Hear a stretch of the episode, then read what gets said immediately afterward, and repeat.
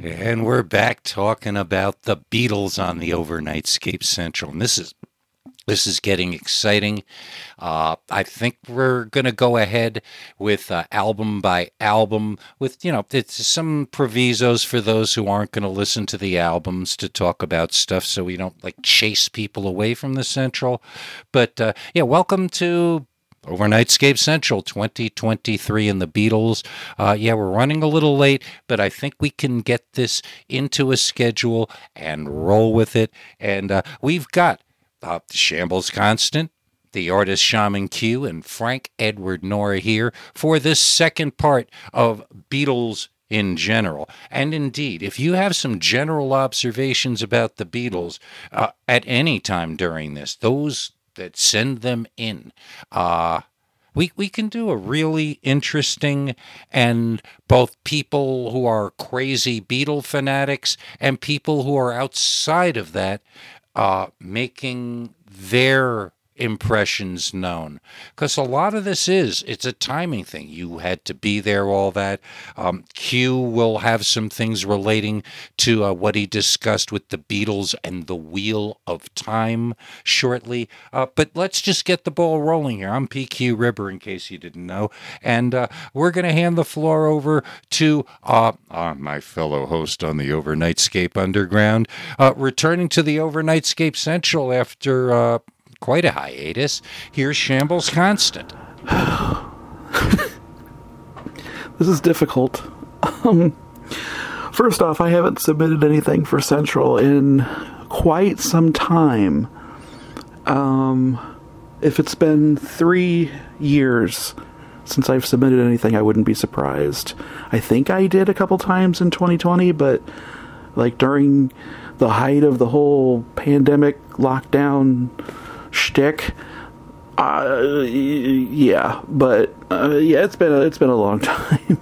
anyway, this is shambles, um, and yeah, I, I, discussed this recently on Radio Free Shambles, and in fact, um, it was in a clip that was played in the uh, UG track, um, summarizing or reviewing or acknowledging the uh, December 2022 shows um, where I was talking about, uh, you know, that I should just submit immediately after I see the post, you know, or like record and then set it right away so that I get my, because I want to, I do want to submit to this show because I love this show. This is a great show. Um, but uh, and then I see that the topic is the Beatles, and I uh, didn't realize until the first Beatles um, episode was released that that was even going on, because um, that that got released very quickly after uh, the Central before that. So then I thought, well, that's fine. I'll just submit to the second one, and uh, then I I've been running sound for a play. And I wrapped that up this weekend, and there've been there was various things going on, and blah blah blah blah blah blah. blah. Um, and then next thing I know, it's Wednesday, and I'm like, I should probably listen to the Beatles one, not Beatles one like the greatest hits, but like the the first Beatles Central episode before I record for the second one. And plus, I was working, so I had to do that anyway. So I listened to it. I'm like, this is great. I don't. Uh, what am I going to say about this band that's been so important to me since I was like 12 and I'm now almost 48. You know, it's like 36 years, right? Math? Yeah. 36 years. And I don't listen to them as often as I used to, but I do still hear the Beatles songs all the time on the radio because I do listen to a lot of oldies um, on Sirius XM. And, you know, I think, man, if I didn't like the Beatles, this would be like torture because you hear them all the time or references to them in various TV shows and movies and books and you know I mean, the Beatles you know changed the world as you guys were saying in the last show. Um, and uh, I did have an idea that I was going to do a recording where I discussed all of the Beatles songs, um, my idea for it was I was going to do one a day. Like I would start with basically like uh, it's like do you start with the the official releases, you know, with Please Please Me and Love Me Do, or do you start way back with the early tracks that they recorded, you know, that were released on the anthology, you know, where they did That'll Be the Day and um, You'll Be Mine and uh, In Spite of All the Danger. You know, it feels like, you know, are you a completist? Or you just want to talk about, you know, and there's something in me that says, I want to I want to discuss it all. I want to talk about it all, baby. You know, baby, you're a rich man.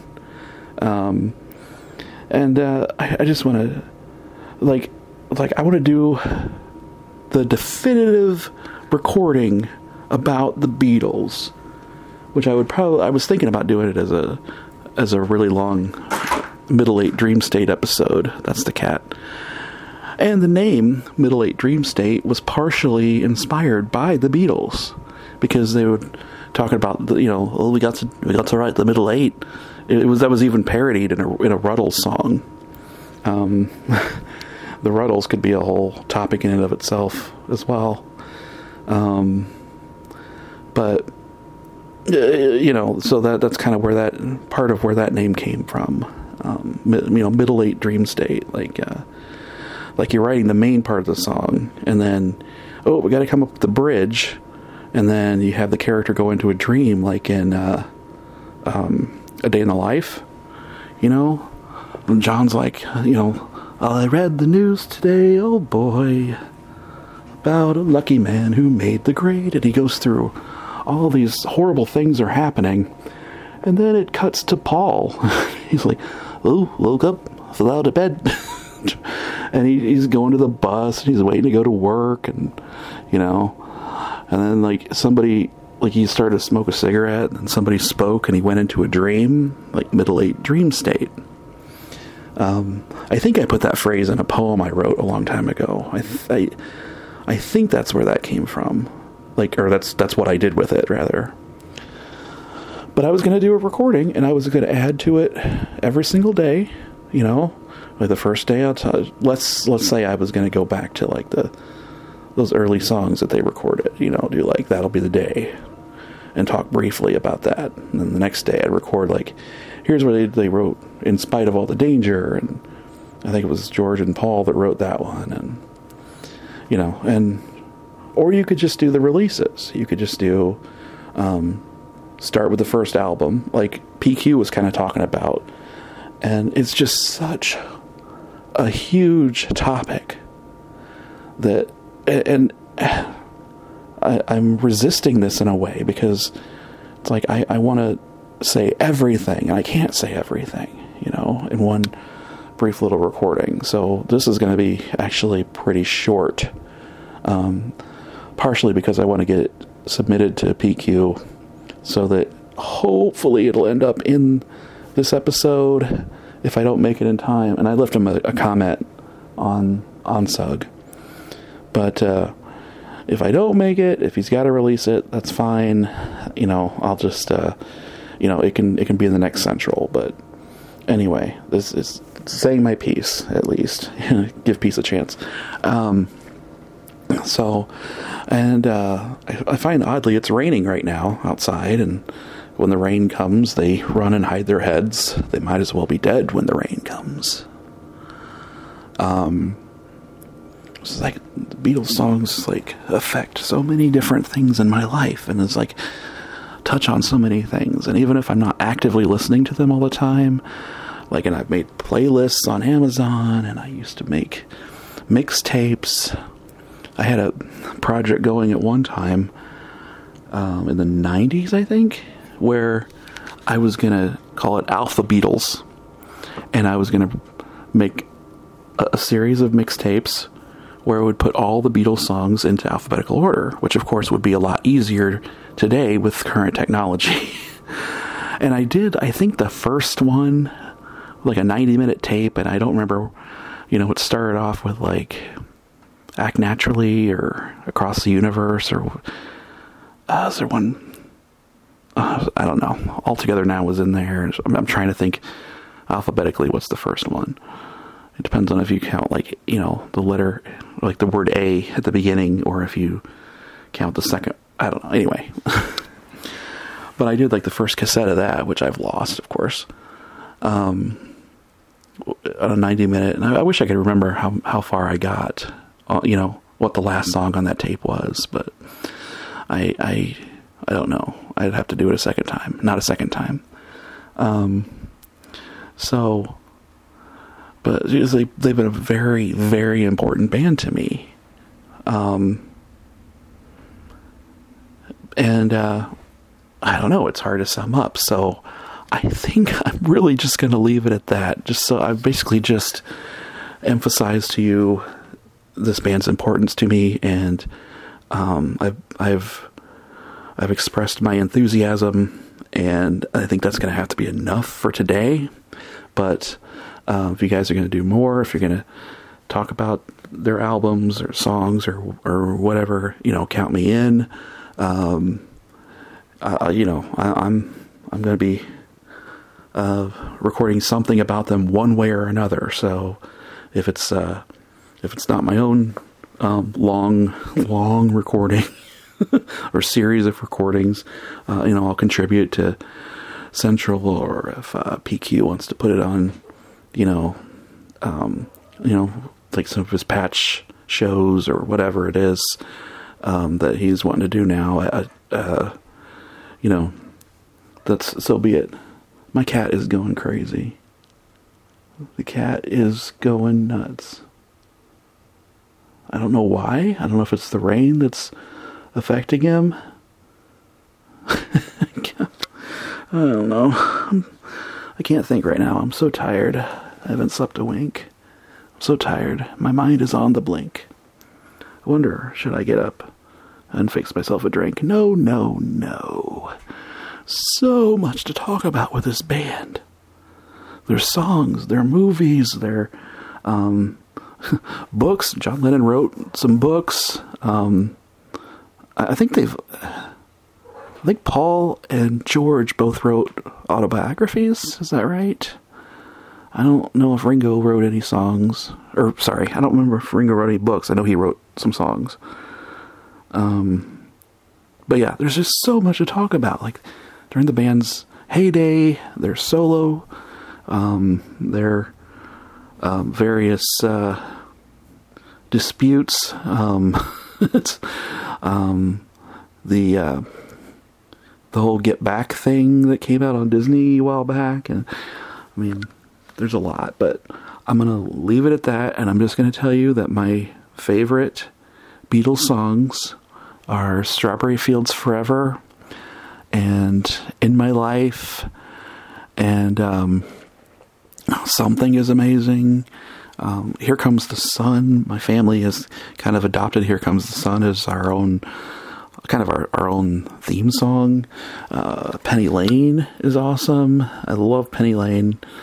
Um, I tend to gravitate toward the later Beatles stuff, but um, you know the early Beatles was great too. But just you know when they were really experimenting in in the studio and they were coming up with um, you know ten new songs a day, and you know it was just that was an amazing time for that for that band. So anyway, I'm gonna leave it at that. I'm gonna let it be.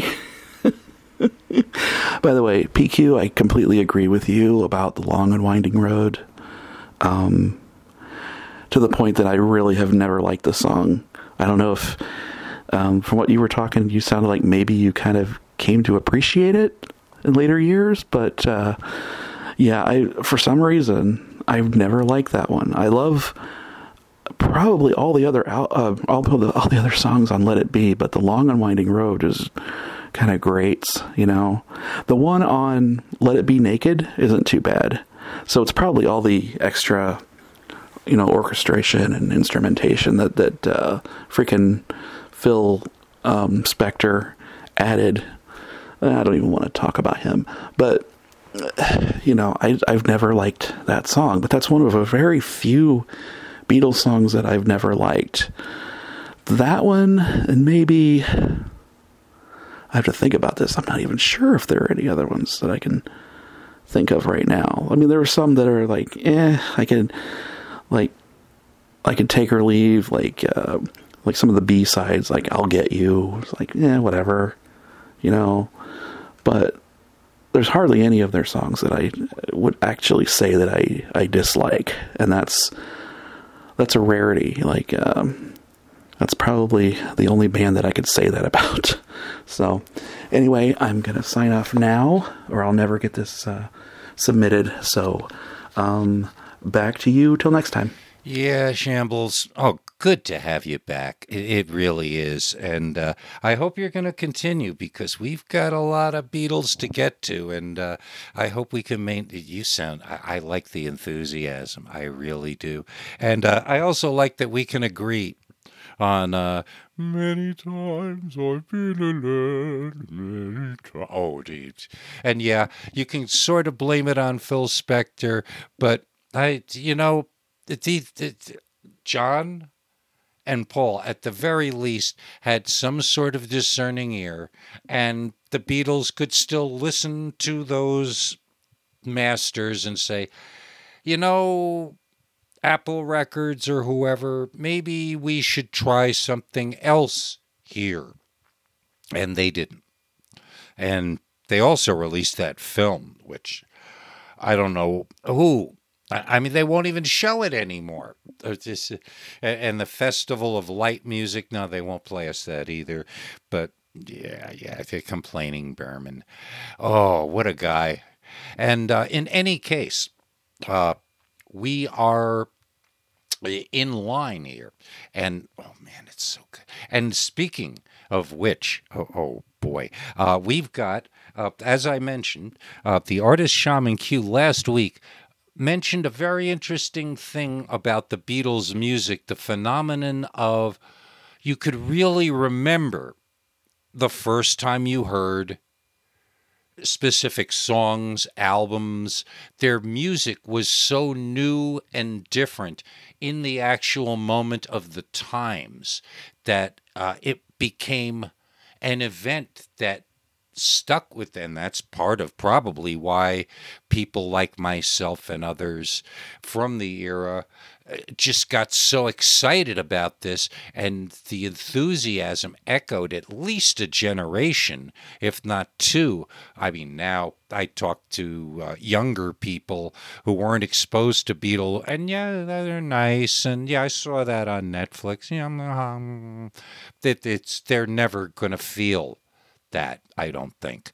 What you know, I feel, what Frank feels, what people we know on the channel who may or may not participate. I, I, know Peter Bernard of uh, Dogman story fame and those American girls, and he has a history with the channel, and he's a enormous Beatle fan, but I, I he's way too busy, and uh, I don't think we would get him in on this, but the Beatles. Oh, and uh, yeah, as I said, let's uh, check out. I put these kind of in my head in chronological order of release. That uh, might not be the order in which Q recorded these, but uh, let's start off these recordings of Q. I believe, yeah, he starts by talking about the Revolver album. When the Beatles album Revolver first came out, I happened to be on a trip with my parents in an RV, which was constantly breaking down, and it had broken down somewhere in Louisiana, and a rainstorm had come in, creating a lake in the park around our RV. So our RV was like an island in the middle of all this water. I had purchased the Revolver album prior to this happening, although I didn't have a turntable. So there I was meditating on the cover. Now, ironically, I had seen the cover prior to the album's release, and that my father had somehow gone to a printing company in San Francisco. And at the time, various album covers were printed in other locations around the globe and then packaged for that particular area. So he had got a pre album revolver cover, and it was not wrapped around the uh, the package, so to speak. So it was a print of the ink drawing that became the revolver cover. So my memory of Revolver was meditating on that experience in the middle of an artificial lake in a broken down RV somewhere in the middle of Louisiana. The Revolver. Oh boy, Q. Revolver. What that that generally speaking, I mean I do change my mind from moment to moment. But the Revolver album is probably my favorite. And I, and that cover, that cover just I can remember how much it threw. I mean, the cover used to be like part of the whole. You got the album, and and I would you'd fetish. I would stare at the cover and bop back and forth to the music, and uh, I first saw Revolver and the cover. My parents had recently divorced and I was on some visitation at my father's, and the Beatles had suddenly become hip. I mean, when I was a little kid playing Yeah, Yeah, Yeah, She Loves You, uh, that was not resonating with either of my parents, besides, oh, isn't that cute? Uh, little PQ, little Brett, he's playing that phonograph and pretending to be a DJ. But the Beatles had progressed, and that was part of the magic of the Beatles. They did take on, I mean, by the Help album, there were songs that were Dylan esque, and that was really the beginning of the transition, I'd say. But by Revolver, they were in, I mean, listen to the beginning of that album with all the one, two, one, two, two. Nobody made a record that sounded like that before. And yeah, knocked little PQ Ribber's socks off. But what was notable about the album cover in a world of bright colors and this is the 60s and pop art and all of that i mean it wasn't quite into the psychedelic era yet the album cover was pretty much black and white and that back cover with them all with the funny glasses. as a kid, I, that was just mysterious. And the front cover that looked like somebody in high school drew it or something. It, it, mysterious and magical and inexplicable to little PQ Ribber. And moving along with uh, Q's uh, memories attached with the Beatles, our, our next stop. My second submission for hearing a Beatle tune for the first time. Where was I? Well, I'd like to go to um, Sergeant Pepper, and at the time, actually, Beatles songs were premiered on the radio. So you didn't know if it was going to be a Beatles song or what you were hearing. You would be driving along, and I was driving my car, and A Day in the Life from Sergeant Pepper came on. At the time, it came on with the I Can Turn You On section, which is a large swell of a complete orchestra. So I hadn't heard any of the beginning vocals. I was hearing a abstract swelling of every note which caused me to take my car off the road and drive it up on the pavement stop the car and sit there in total shock, realizing that it was the Beatles and that they were moving the world once again into a new assemblage point. My recollection of a day in my life. I I could almost see that. The well, the Sergeant Pepper album. While I still contend it's very, it, changed a lot of things, but so overrated looking back, maybe. I mean, at the time, yes, there, there was nothing like it. It changed everything. But if you want to listen to the best Beatle album, to me, there are several that I would listen to before Sergeant Pepper, and the fact that they play it up so much works against it for me as a you know Beatle fan of long standing. It's like, yeah, but sorry, and a day in the life. Oh boy, you picked one. Especially I mean, I can see that middle part where you're talking about. If you, didn't hear the rest of it, and it's some afternoon in 1967, and you're just driving your car to school expecting to hear, you know, maybe White Room by the Cream, and, you know, there's some rock and roll or a poppy song, and it's all crazy like that. Um, yeah it could be alarming. I did drive up on the sidewalk. That's impressive. I, I don't think anything has shocked me to the point where I have actually left the road, but uh, it's a great story. And even if you're exaggerating, I'll take it because that does add such a. Uh, the point that this moment was just so strange. Uh, I'm trying to think of a moment in radio where something was played and, and presented as a hit, and it just made uh, maybe songs like pop music by M in its day. I mean, now it just sounds like you know pop piece of crap. But again, that was something that I had never heard anything like it.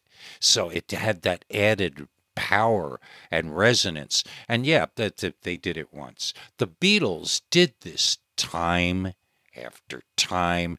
I mean, at the beginning of a song like I Feel Fine, you want to go back with that. The feedback at the beginning, it's it just ear catching, earworms that are new. Oh man, I'm just too much on these Beatles. And uh, let us continue now with uh, the single Hey Jude. When the song Hey Jude first premiered, it was on live TV. So there I was sitting in front watching a close up of Paul McCartney beginning the song. As the song progresses, the camera pulls back and reveals the rest of the band, and then a live audience, and finally a full orchestra. What's unique about this experience, if you can imagine the glow of a TV on a young man's face, being blown away by what he was seeing. Now, you can actually experience this yourself if you turn down all the lights in your house and go to YouTube and the premiere of Hey Jude on TV by the Beatles. You can relive in the Wheel of Time this experience yourself. What makes this so extraordinary was that it is actually live and that that live experience can now happen to you some what is it 40 years later? So go to youtube find hey jude live on tv turn off all the lights in your house sit in front of your laptop and uh, under the glow of the new technology remember the beatles never die Na na na na na na. Uh, who else on the face of the earth, except maybe that awful Three Dog Night song that I'm still wiping out of my memory for all time? What? Who else could get everybody singing along to the most mawkish sing song chorus that goes on? And on. And yes, that was definitely a Beatles song. You had to be there. That song, it's not quite the long and winding road, but it's not far from it. I mean, a lot of the Beatles' later singles, no one else on her. I Am the Walrus. And what drives, do you ever hear somebody try to cover I Am the Walrus like this? Oh, I'm going to be cool and do this song justice. And every cover, including Frank Zappa's cover, Frank Zappa covered I Am the Walrus. Could you believe that? Up it's just come on, people. is what yes. Oh, oh, God, and we live in an era of tributes because so many people are dying. Uh, you don't have to do new music anymore. You just do a tribute every three days, and you've got plenty of material to go with. I, I as you may be able to, I covers and tributes. Yes, once in a while something will, but it's like glutty anymore. And oh God, Hey Jude, no matter how you slice it, yes, that moment uh, when it first came out and that song was everywhere, there was nothing mawkish about just singing along for four minutes with all your friends. Na na na na na na. And I don't know, maybe that somehow demonstrates the magic of the Beatles in some way that I haven't expressed before, or it's just. Oh, okay, we've just got a couple things left. Next, the White Album. That double album, the only Beatles double album, official Beatles double album that isn't a compilation or something. And really, possibly their most experimental, especially due to that Revolution number nine on side four production. Uh, Q, what do you think? So here we go into the Wheel of Time, associating the place that I heard a Beatle tune for the very first time. So I went through some of the highlights that came to mind as standout moments, and I'll break it into various moments. When I first heard the White Album, uh, it was going to be premiered in San Francisco on a underground radio station. And I went with my friend and a few other people to lay in the middle of his dark room as the two disc album was played live over the radio. Now it was interesting as we lay there, we didn't know what we were hearing for the first time. Like any any first time listening to a song, all we could recall was that the variety was immense from Let's Do It in the Road to Dear Prudence. All of the songs seemed to be coming from a different assemblage point, as if each member of the band had actually done his own personality. And the White Album, In the Dark, for the first time, is my first submission of place. Oh, yes. Uh, well, aside from the note that should have been uh, sequentially on this program. The first, whereas I went with the chronological because they weren't labeled one, two, three, four, etc. Uh, but the point stands. That White Album was a whole other kettle of fish. I mean, most of the other albums had the variety, but the White Album took variety to an extreme almost. Uh, it, it, folky stuff. Uh, Helter Skelter, which was proto heavy metal in a lot of ways. Uh, the aforementioned Revolution Number Nine, the schmaltz of, uh, I believe, the last track on the album when Ringo sings "Good Night" to us. Now it's time to say good night. Yeah, and why don't we do it in the road anyways? I, I don't quite know. No one will be watching us. Um, and yeah, this this this wheel of time thing uh, could be an interesting factor, especially as we move on into the actual meat. Uh, I if I'm hoping we can get through all of these Beatle albums in uh, good order and good fun and good fellowship. I, I think it can be done. And uh, something from the last Beatles album is our last uh, clip uh, from the artist Shaman Q. And uh, let's listen to this together. Where was I when I first heard from the Abbey Road album by the Beatles, Here Comes the Sun. Well, I was actually living in Los Angeles and I would ride my bicycle down to my girlfriend's house in Venice hmm. Beach.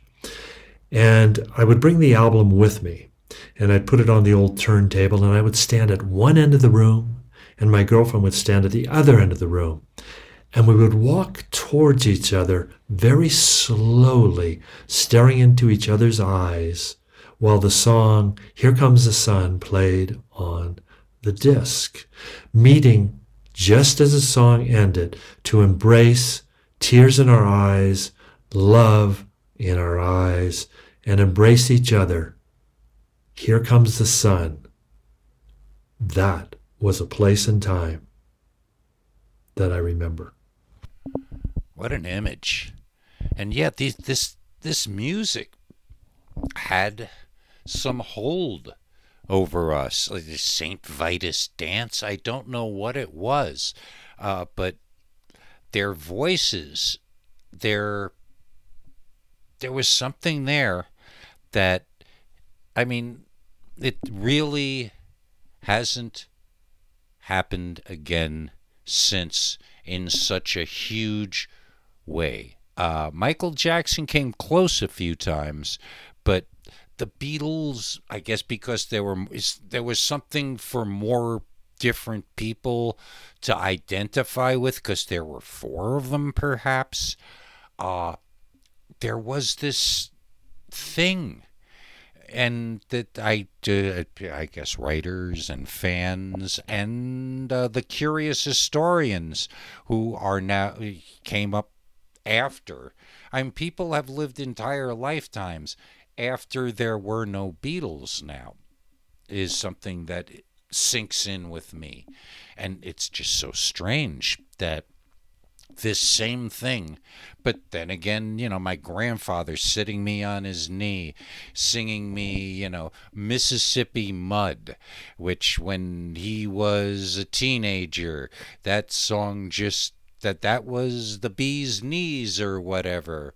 And I yeah, later on, I finally figured it all out, and the Rhythm Boys and the Paul Whiteman Orchestra doing Mississippi Mud has a certain joy and resonance to it, but we all have to admit I can't experience what Sam Rayton experienced back in 1927 when somebody tossed the Paul Whiteman record on the Victrola and got his toes a tapping.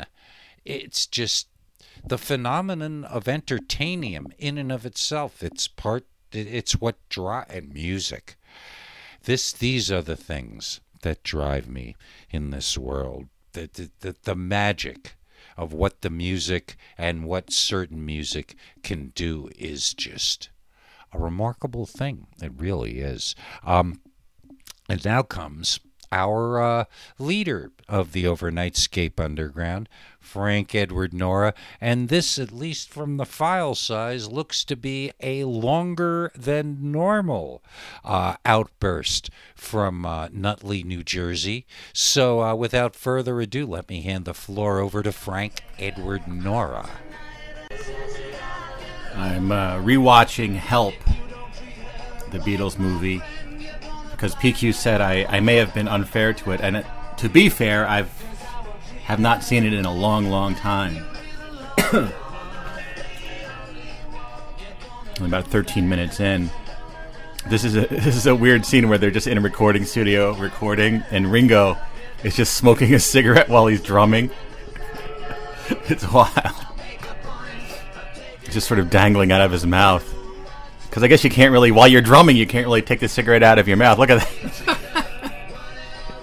Smoking while drumming. Nice. All right, I'll let you know how I uh, enjoy Help this time around. Though I will say this this sort of weird Indian cult and everything is kind of a turnoff. But anyway. All right, I got a little further in. Only at about the 28 minute mark, but um, yeah, I mean, so far I'm only a third of the way in, but I, I would say that this movie is just as I kind of remember it from a long, long time ago when I saw it. That it's just it's no fun really. The first movie, Hard Day's Night, was almost like a perfect movie. The t- the directing, the editing, the timing, everything about it just worked. This movie, um, it's it's really the the directing and everything feels very kind of clunky and clumsy. And uh, of course, it's great to see the Beatles, you know, in original Paul. Um, but uh, the the villains as this Indian cult where it's all like white people playing the Indians, you know. and the cult is just there's this level of violence involved with the whole thing, like the ring that Ringo has on. That's the MacGuffin, you know. Um, and would you call that the MacGuffin in this one? Sort of. Uh, you know, it, people wear it and they want to be sacrificed, and they, they and you know, sort of this casual idea of just killing people, and then just how violent the the the, the, the cult is, and it just sort of really feels off. It just it's not it, it's not funny. It, it it it's not fun. I'm gonna keep watching it, but I I will say, let me go let me rewind to this part. The Beatles' house in the beginning is actually really really cool. You know, they go into four separate doors, and then it's just one large space. And uh, this is a very cool vision of See now, where is that part where there's that there's that lawn and there's the guy mowing the lawn with those little clackety teeth, and here's John Lennon getting copies of his book "A Spaniard in the Works." I think that I think what was the other movie that he had some of his books in? Yeah, that's just very like this. Like if it if it kind of stayed on this level, and of course they have vending machines in their house, and then this uh, organ comes up out of the ground with Paul playing it. It's very cool. And then John has that sort of little sunken area.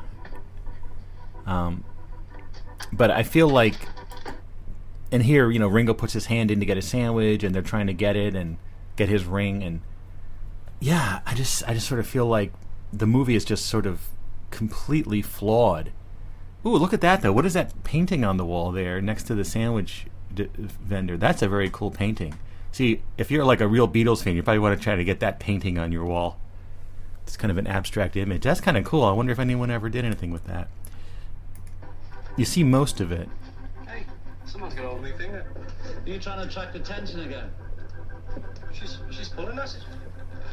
Ah! Oh, Yeah, just the weird violence and, and just the un, the unfunny hijinks of the uh, of the villains. It feels like it, I mean, it feels like this was just poorly conceived in the beginning. There's just so much wrong with it, but I'm going to keep watching it. You know, stop trying to drag things down to your own level. It's immature, son. I thought, well, you know, I. Let me go back and see if I can see that, that piece of art. That's cool. See, that's the kind of thing that'd be cool to kind of like the ultimate Beatles fan having like that painting. And there's another painting on the wall here next to the uh, the guy mowing the lawn. You can't see that one as well. I guess you'd have to get this on Blu-ray and and then, uh, or ideally a, a film copy, and then scan that image in and make it into yeah. Let's see if I can get. What does that say? Keep off the grass. This is this is this is on Internet Archive. This is like a VHS copy or something. Yeah, but this part's cool. But yeah, and he has all these comic books. Wait, wait. There's all these comic books there, like Jimmy Olsen. Hold on. Instead of sheet music, they have comic books. See, I need a higher resolution source of this to see all this cool details. Yeah, Jimmy Olsen, Superman's pal Jimmy Olsen. Uh, they're, maybe they're all Jimmy Olsen comics. There, yeah, yeah. You see a really hold on. You see that really a really good uh, image of that. Let me see. I like all the little details. Yeah, yeah. That print or that painting. I wonder if I could just take a screenshot here and kind of like do an internet reverse search. Well, let me just try that. Yeah. Anyway, um, yeah, I'm gonna keep watching this, but I'm gonna try to see about this image. now I'm gonna obsess with this image. Where's my Photoshop? Where's my Photoshop? Where is it? I need my Photoshop. Yeah, I tried to isolate it. It's like a lightning bolt, some sort of red thing. Is it a shoe? I don't know. It's kind of a cool image, though. It's probably the kind of thing I have to do more research and, you know, to try to understand where it came from. Yeah, I'm not really getting much here. Set design of the Beatles help. Hmm. Oh wow.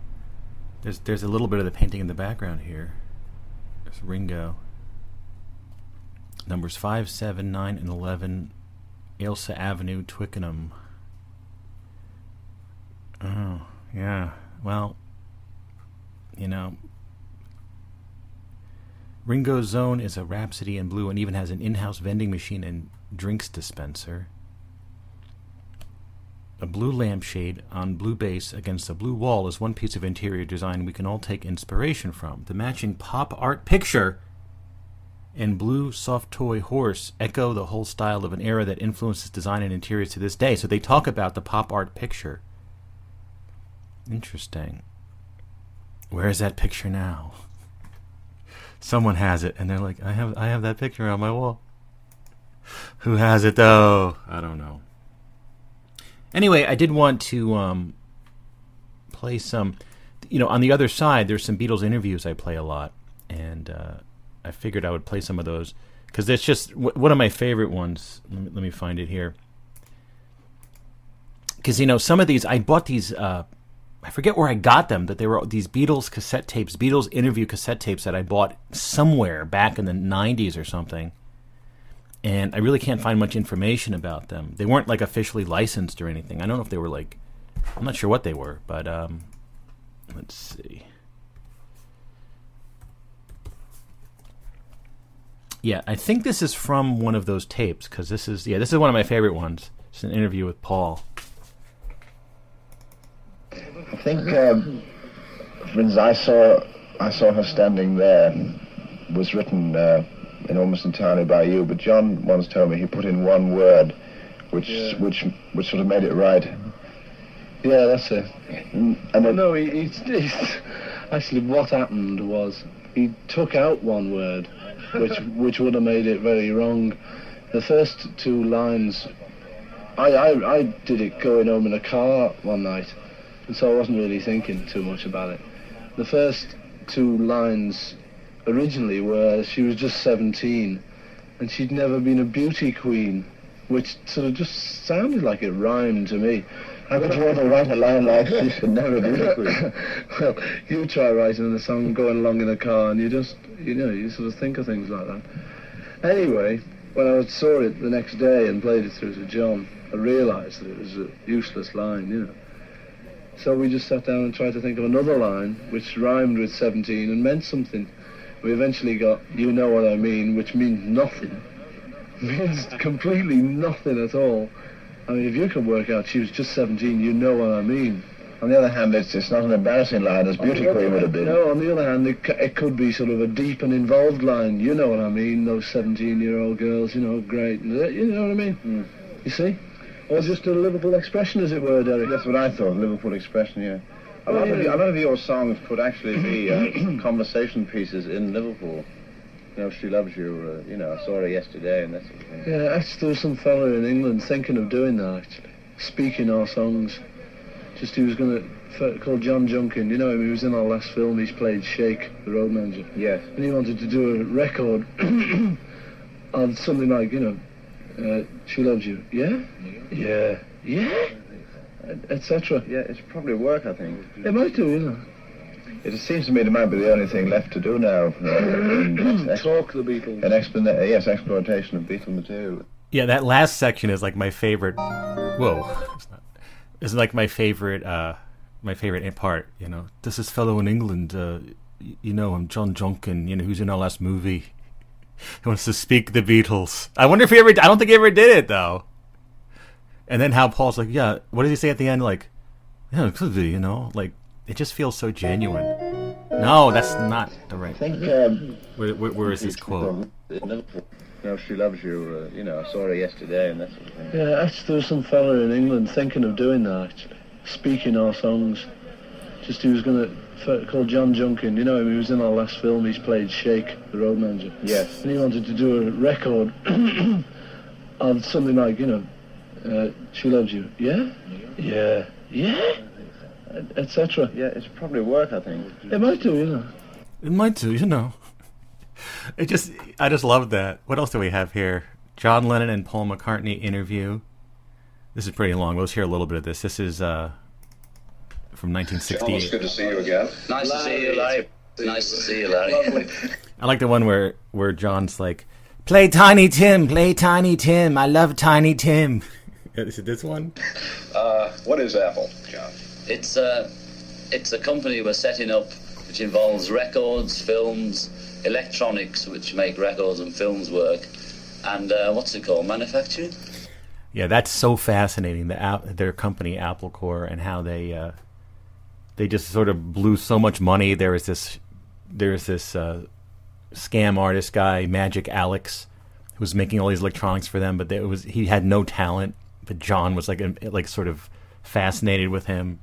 How they opened the Apple store, the Apple boutique, and eventually they everyone was just stealing everything. There was like no control. It was just like a big mess. I love that part of the Beatles history that, that their whole like their horrible business sense. Yeah, it does a few things. You know, the byproducts that end up with Larry Page uh, t-shirts and that. It's just trying to mix business with enjoyment. Pleasure. Because we're in business, you know, we find ourselves in business. Are you the We're trying to directors? make it- Are you the director? These interviews are so great, you know, and, and even though this one is 68, so theoretically this would be the fake Paul, but we'll see. Directors of this? Yeah, but Yeah. like all the profits won't go into our pockets. They'll go to help people, but not like a charity. What do you plan? You'll see how Somebody it wants to make a film and no, they go to a company and they get shown into the waste paper bin, and uh, nothing ever happens. So they go around, they make an underground one, and it goes round and round underground, and a lot of people never see it. I. So if they come to us, they won't stand a chance. but we hope to make a thing that's free, where people can just come and do and record, and not have to ask, could we have another microphone in the studio because we haven't had a hit yet. I see. How expansive, how large will this be here? Oh, well, like that. how large will it be in America? Yeah, real interesting stuff. Let's try this one. I want to hear the one where he's like, Tiny Tim, Tiny Tim. Thank you, John. Wonderful. Thank you, This, I think this is it. It's Beatles interviewed by Kenny Everett, uh, 6668. you Paul. Tiny Tim, play Tiny Tim. Yeah. That's what you gotta play. Tiny Tim. Tiny Tim. Like that, this one, like they, they're just like so like hyperactive and weird, like when they're when they're doing appearances. I thought that was pretty cool. Yeah, he's greatest ever, man. He's great. Oh, he- he's the greatest. You see. Yeah. You see if I ain't right, Kenny Everett. Give a He's the greatest fella on earth, man. Play Tiny Tim, gentle readers. Tiptoe through the two left. He's real. He's real, man. We saw him. He's like her, but he's much better. He can sing great, man. He's good. He's great. I mean, he's good with it. It's like it's a funny joke at first, but it's not really. He's It's great. real. It's and it's true. How old is he? Tiny Even you Tim for think so. president, or Tiny Tim for queen. Tiny Tim for president. Tiny Tim. for you know what it really Yeah. Thank you, Ronald. He'd like to interview my cohorts for the following few month show. What is it? The Kenny Everett Everett show. show. Hello, Kenny Everett show. Well, it's nice to be on the air again. Beatle George speaking from EMI studio. Sing goodbye. Nice. My last show. What is this? The Beatles cartoon? Oh My, look, the greatest bounty of them all. What? I, I can't believe it. You won't believe how much fun Sunday morning is on 60. Come on, Static. Let's see what them space cadets are up to. Beware, Captain. Oh, it's a commercial break as you're watching the Beatles cartoon. Okay, here's some more with Kenny Everett. Same day.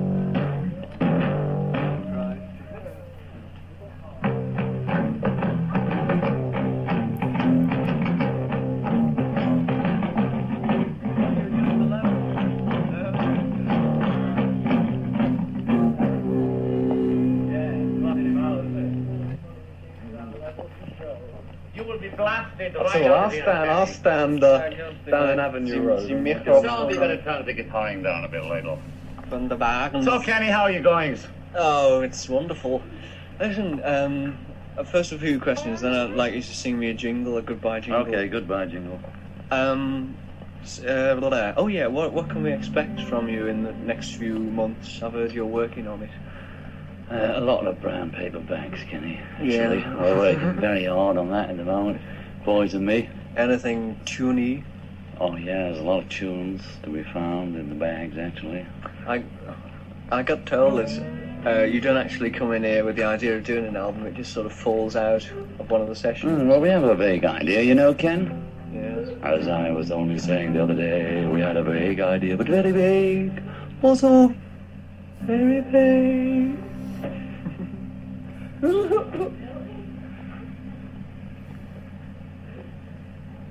Just a bit of laughter, ladies and gentlemen. Have you done any actual complete numbers? No. We're halfway through the second incomplete number now. Yeah. You don't actually do them whole complete and then finish with them and then start another one? See, like we've got to a stage with one where the next bit is musicians, so Uh, we'll have to write the musicians bit. you see. uh, Oh, you see, see. do you ever get to, um, you've done your bit and you decide it would be good on its own and then forget the musician? Oh, yeah, yeah. Yeah. yeah. Somebody stole my cow. Somebody stole my cow. Yeah, it's just kind of right, just this kind of weird, like hyper, like childish kind of demeanor. Here is another one of my favorites. This was on one of those tapes. It's with the Beatles' hairdresser. What a great piece of audio this is. We're sitting under the pine trees overlooking the beach in Nassau. This is Derek Taylor, and I'm with Betty Glasow, who, for the purposes of the film and for Hard Day's Night, is the Beatles' hairdresser. Betty probably knows more about the Beatles' hair than they do themselves. Is there a special technique in looking after a Beatle head, Betty? Um, well, not really any more than usual. You know, just have to sort of keep a check that it's, you know, right length at the same time. I suppose they don't really get their hair cut as as, uh, as ordinary hair is cut, because this is no ordinary hair. This is simply a case of keeping it tidy, getting rid of loose ends. Yes, it is. It's it's possibly invidious to compare. And I think I don't know if he mentioned it, but I think this is on the, the set of Help. Sixty five, right? Yeah. Hair their hair, but who has um, who has the softest hair of the four of them? Uh, Ringo, she has the softest, and, and John. Paul's always looked softer. Well, no, he's got much better hair than the others. Cour- coarser. He has coarser hair, has he? What colour is John's? An awful lot of uh, people say that John's is, has an auburn tinge. Is it auburn? Um, well, he has a slight auburn tinge, yes. hmm He's had it darkened a bit with this film. Do they trust you with their hair completely, or have they little fads and fancies which they try and uh, impose? I think they do by now, yes. Did they at first? Did, that first? oh, yes, well, a bit wary of how much I would cut off, you know. How wary were you when you first got the job of looking after the Beatles' hair? a bit nervous. You get on well with them? Do you find them as easy as everybody else does to get on with? yes, mm, I do. The Beatles' hair, of course, is an extremely valuable commodity. The temptation to sell it must be very strong, but I know from what I've heard that, that you and all the other people on the set resist these things. But do you, in fact, keep the hair yourself, or do you give it away? I keep a little and I give it to my relations and friends. You know, they ask for for Giving their hair away. Have you had uh, m- uh, many letters from abroad and, and uh, from England asking for Beatle hair? yes, I did on the, in the last film. I had from America. And, Were you able to let people have some? yes, mm, I sent, you know, different little packets to. Just as a matter of interest, did any of the people who got it ever write back to say thanks? No, I haven't. That's worth thinking about, by the way. An awful lot of people write for Beatle things and uh, very rarely write to say thank you. But if there are thank you letters, then most of them come from America, where children, of course, are great letter writers. Well, look, Betty, you've got an awful lot to do with this hair, so I'll let you go and say thanks very much and we'll see you again. Thank you very much, too. Children, children in America are great letter writers. Wow, that's interesting. I'm trying to find props from. Let's see. I'm still stuck up on this. Ooh. Wow, look at this. Beatles movie props. Wow. Memorabilia. Yeah, yeah, look at this. Could this be uh Hmm. No. Listen, I know I'm not going to find that painting, but that would be so cool to have that one. Trying to see what else we have here. A boot prop from Help. Oh, there's a giant boot. Okay, I, I haven't seen the whole movie yet. I mean, I saw it once a long time ago. Paul McCartney's naked photo in the Beatles' White Album photo collage. What? What are they talking about? What else do we have here? The Beatles anthology. I haven't looked at this yet. From 1995. Is this a uh, someone's like VHS tape of? Uh, remember that anthology that they? I mentioned it on last time. Let's see what we got here. Four hours, 45 minutes. By the way, the song I couldn't remember last time, Free as a Bird, obviously. I did, yeah.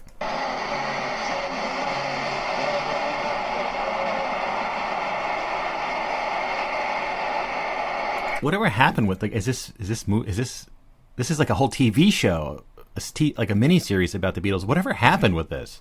Is it on streaming anywhere?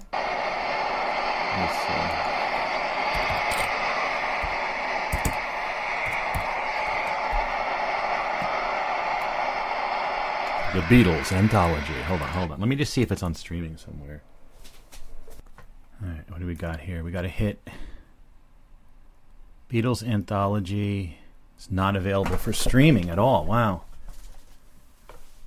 I'm assuming it's on. Uh, was there eight episodes? Really? That's weird. But we have a VHS copy here. It's on the Internet Archive and on a page called the Beatles VHS Collection, along with Hard Day's Night, the making of Hard Day's Night. What? Uh, What is that? Hold on a second. Help and the Beatles anthology. Wow. What is the making of a Hard Day's Night? Hold on. This the, the plot thickens. Here's the beginning of the anthology, though. Free as a bird. Liverpool. Establishing shot.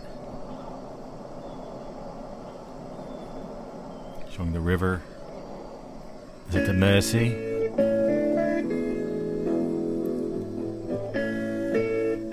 This is a big thing back then. There are places I remember all my life, though some have changed, who've ever sought for better. Some remain. All those places have their moments with lovers and friends. I still can recall some are dead and some are living.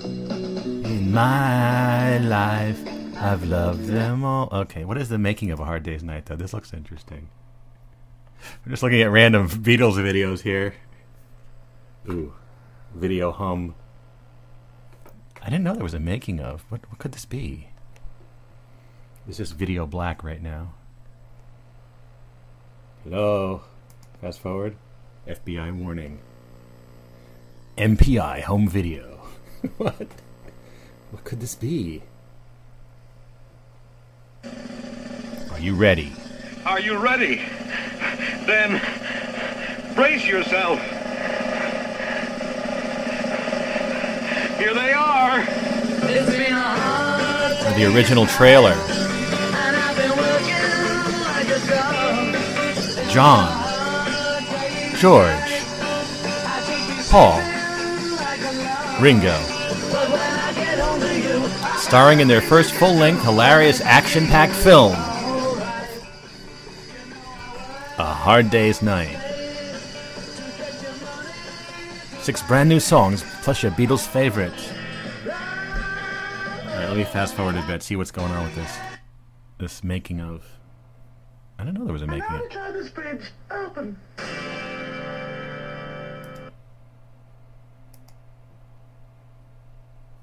What is this? Like no sound. He's like behind behind the scenes. Hmm. Oh, I turned the sound off.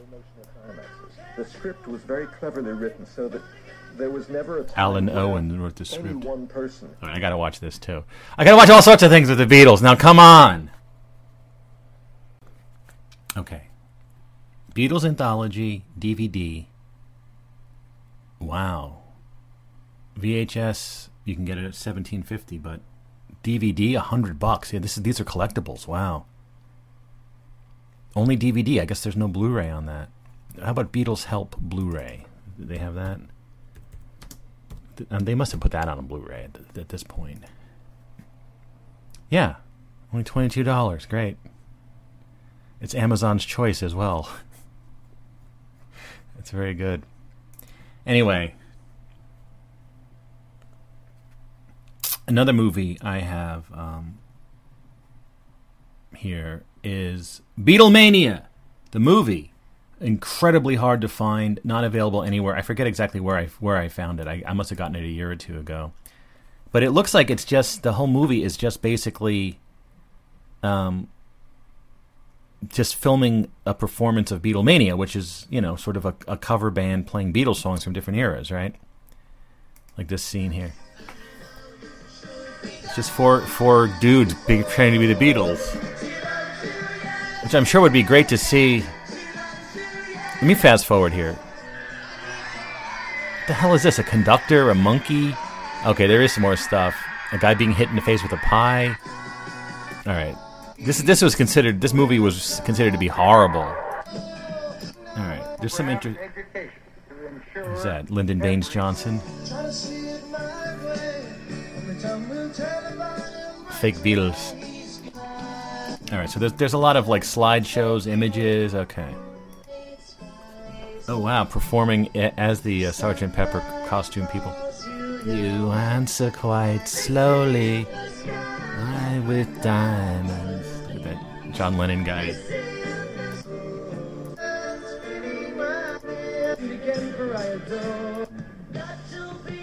Looking cause he's so hard to see. Fake Paul is so hard to see that he's the fake Paul. Little help from my friends. Oh, mentioning that, I have to play the uh, Rutles anthology, archaeology. So it's just songs, but there's some, you know. All right, anyway. Um, I may have to watch that at some point. It just looks pointless to watch, but that's a very rare Beatles movie. Okay. Um, yeah, I wanted to mention the Rutles archaeology because, um, let's see, I should have it here. It is so you know the Rutles was a um, a comedy band. It's like it was like a TV special, right? What what was the whole thing with the Rutles as a as a parody of the Beatles? A rock band performed vi- visual and oral pastiches and parodies of the Beatles. The original fictional band created by Eric Idle of Monty Python and Neil Innes from the Bonzo Dog Band for a sketch in Idle's mid 70s BBC television comedy series Rutland Weekend Television. Later toured and recorded, released two albums that included two UK chart hits. The band toured again from 2002 until Innes' death in 2019. So, for me, Rutles Archaeology, which came out in 1996, so it was definitely inspired by the, the Beatles anthology, the Rutles Archaeology, but these were all newly created songs that this album itself is so good. Um, and there's there's one that is a really great um, riff on uh, "Little Help from My Friends," right? You know, like because because when you hear them go, "Would you believe in a love at first sight?" and then Ringo's like, as Billy Shears, "Yes, I'm certain that it happens all the time."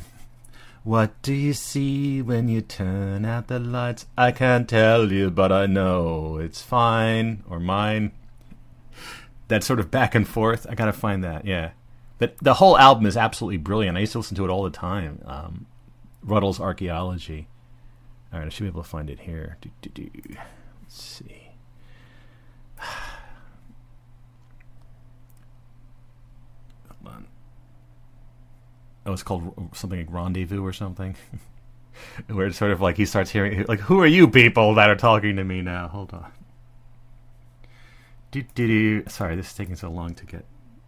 Remember, Beatles were not even on streaming because remember they they sued Apple Computer because they the same name Apple. Eventually, they made a big deal that they were able to use the music, stream the music. So the Beatles' music wasn't on streaming for quite a while in the past. Let's go here. But yeah, all of the uh, the, the Rutles archaeology is great. But let's see. Questionnaire is a great one. Rendezvous. Here it is.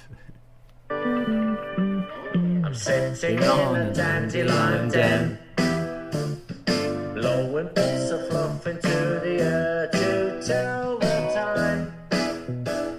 A welcome Anybody walking by?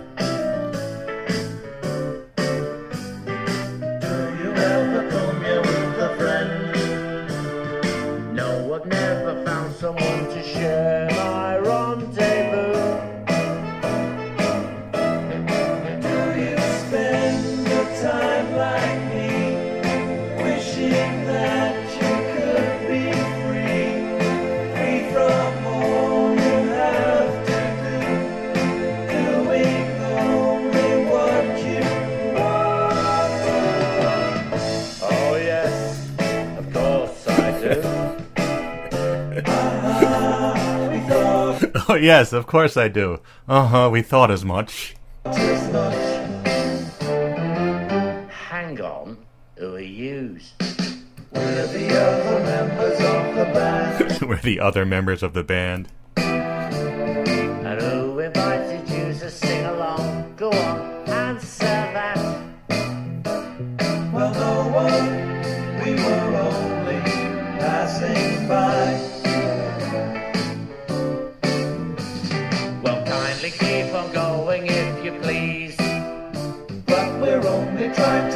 You with your song. But I don't want any help. Oh, yeah, what about the middle eight? Oh, yeah. Yeah, what about the middle eight? Oh, yeah.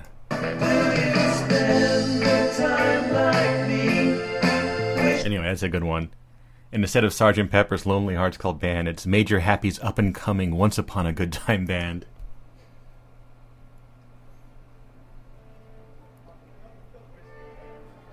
It's really a brilliant. It's a parody, but it's more than a parody. It's it's sort of a brilliant like riff on the Beatles. I think Neil Innes is like the the musical force behind this. You know. One two.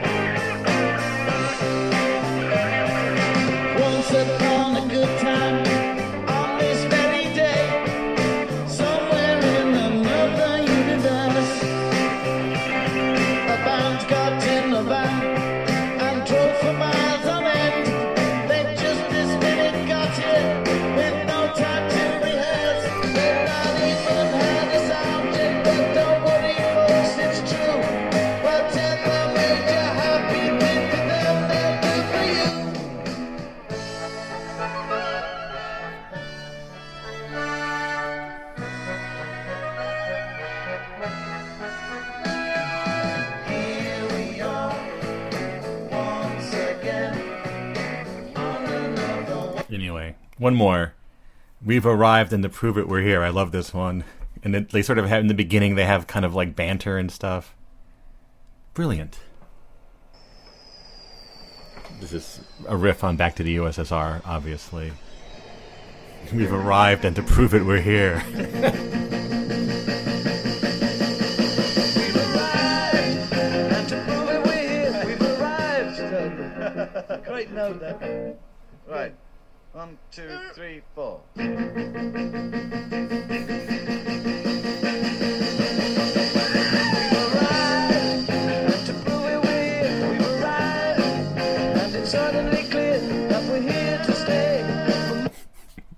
Anyway, check out the Rutles archaeology. It's really quite quite amazing. We've arrived, and to prove it, we're here. nice. I did want to mention my Yoko Ono dream, one of my favorite dreams ever. Um, you know, I, I'm sure many people have wondered is, yo, what's up with Yoko Ono? You know, really. And um, I was thinking, and I think I don't know if it was before the dream or after, but that she was actually a time traveler from some future time and became a huge Beatles fan. Uh, and uh, decided to hop in her time machine and uh, and go back in time and insinuate herself into the whole Beatles thing, right?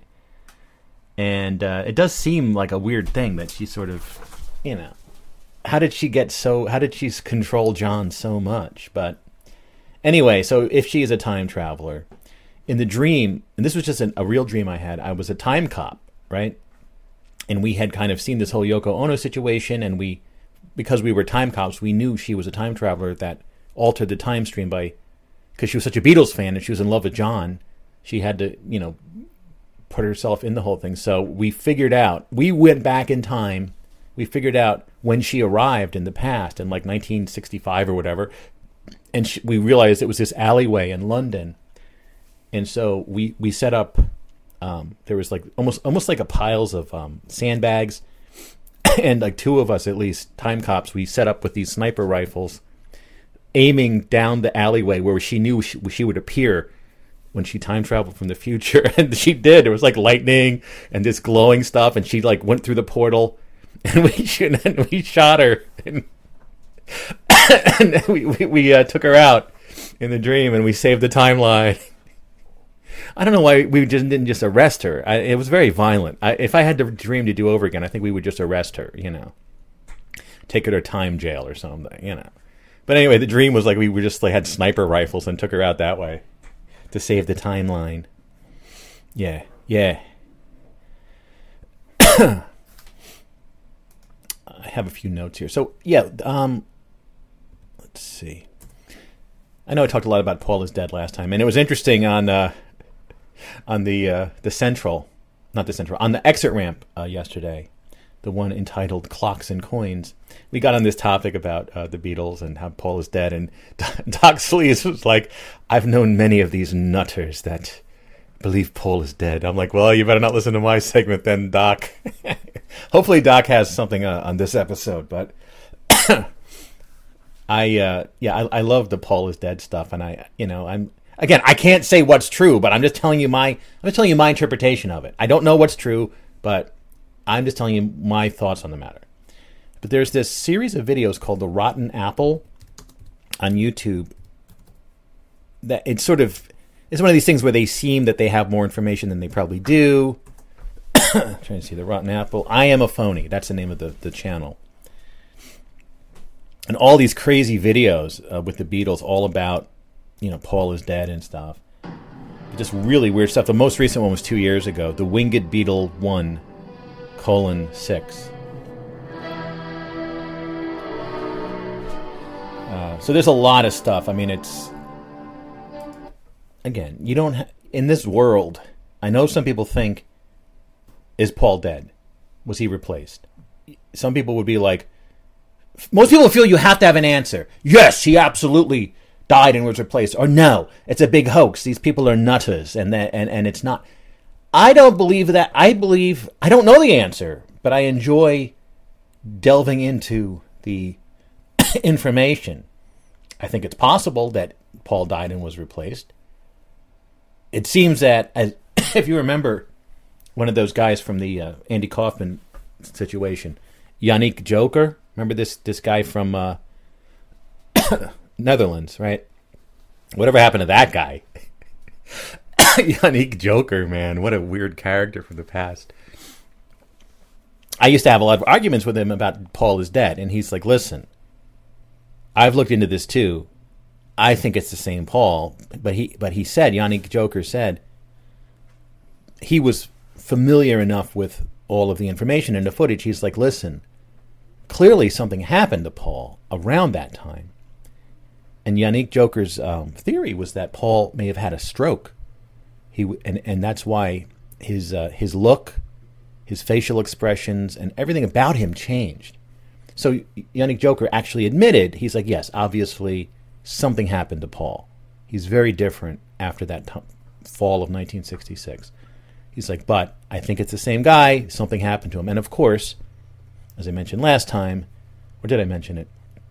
Um, two very good references are uh, the David Frost interview, which you can easily find on the uh, on YouTube, which I think is from '64 or '65. But then um, the LSD interview with Paul McCartney, for that's definitely from '67. That is, to me, a very early appearance of Paul after the fact, and uh, to me, it looks he looks com- not completely not like the same person, right? I've shown this to other people, and they're like, "No, Frank, I'm seeing the same exact person." So it has something to do with the way that we look at faces, we interpret faces, very different.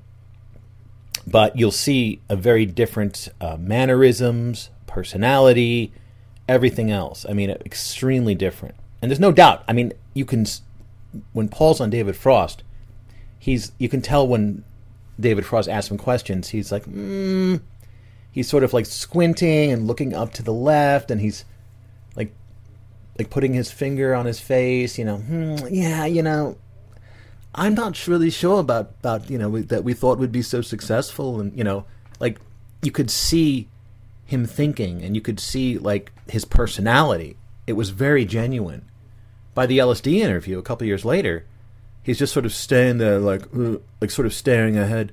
Well, listen, uh, uh, you know, uh, it's you lot publicizing my LSD. I did, someone just asked me the question.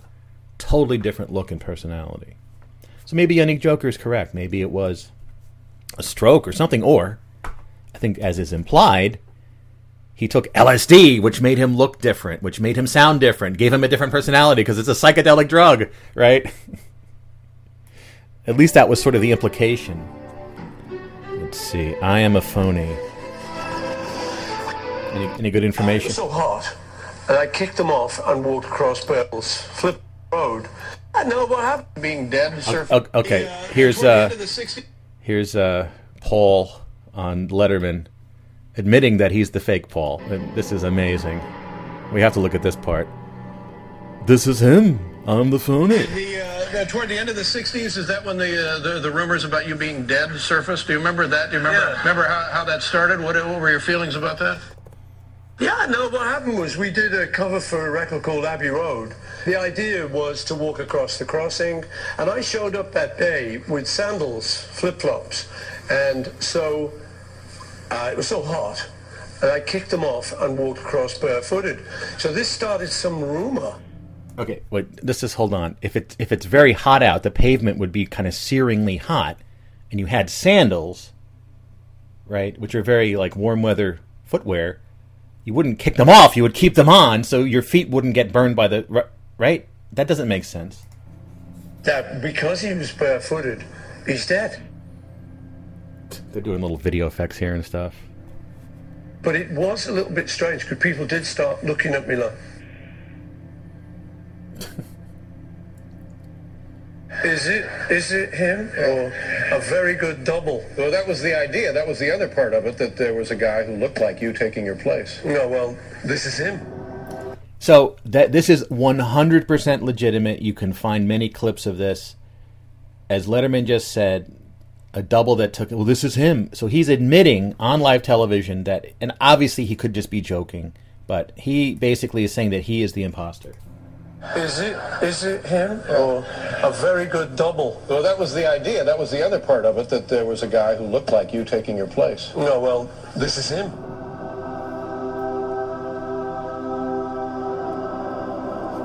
And you know, as I mentioned last time, the theory that whatever group is involved with this Illuminati type group or whatever, that they Whoa, Kitty, what are you doing? You knocked over my notepad.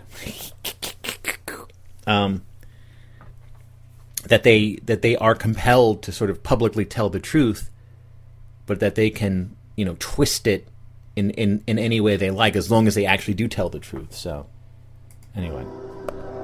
But I'm not making it up. Paul McCartney himself. It's a joke. Oh, uh, you were replaced. Yes, this is him, the replacement. Yes. All right, let's Today's move. episode. anyway, those are kind of cool videos, and they always sort of promised that they were going to have proof or something. But wasn't there something where uh, one of the women that was married to Paul, the one, the one that I think had um, the disability, the one leg, I thought she she was saying that she knew something about him that she was going to tell.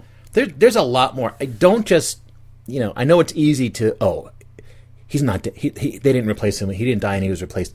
There's no way that could have happened. There's so much information and evidence that supports it that you know you can kind of hide your head in the sand and act like no and i don't want to be seen as crazy to think that might be true. There's there's a lot going on all right? That's what i'm trying to say. Anyway uh, last week i mentioned that there was uh, the one big unreleased song by the beatles is carnival of light. And this is a fake that's not been on youtube for 10 years. And i know i've heard it in the past. Let's just check it out. Someone's trying to because there are descriptions of it but here's someone made a fake version. Is it but is it fake? Or is this the real carnival of light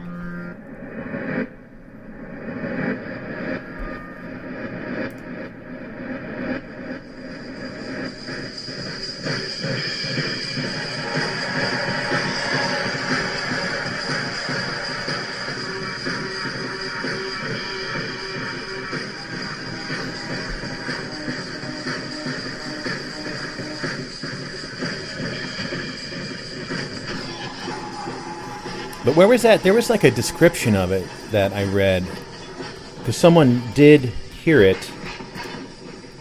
Um, someone heard the song in fairly recent times. Um, Beatles historian Mark Lewisohn was granted access to the completed recording of Carnival of Light while compiling his 1988 book, The Complete Beatles Recording Sessions.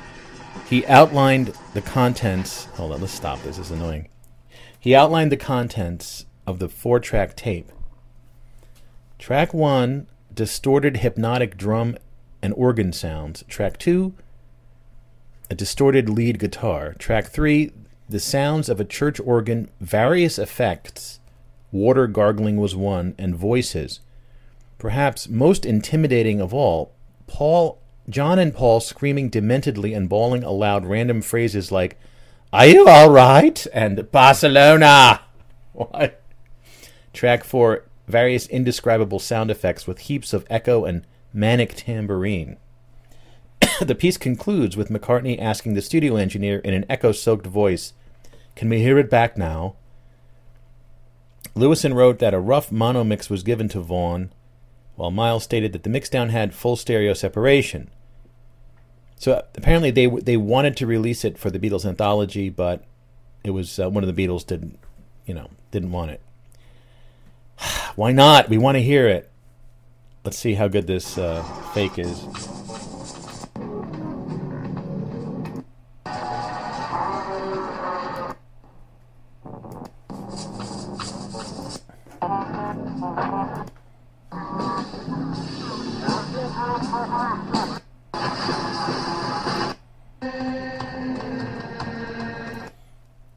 At least do they have the thing? Can we hear it back now? That's echo with an echo.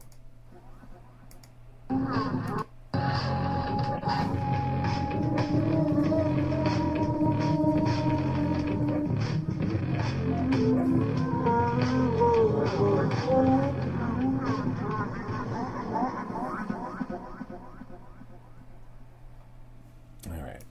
Oh, are there any better versions of Carnival of Light? Let's see. What's on the Lost Media Wiki?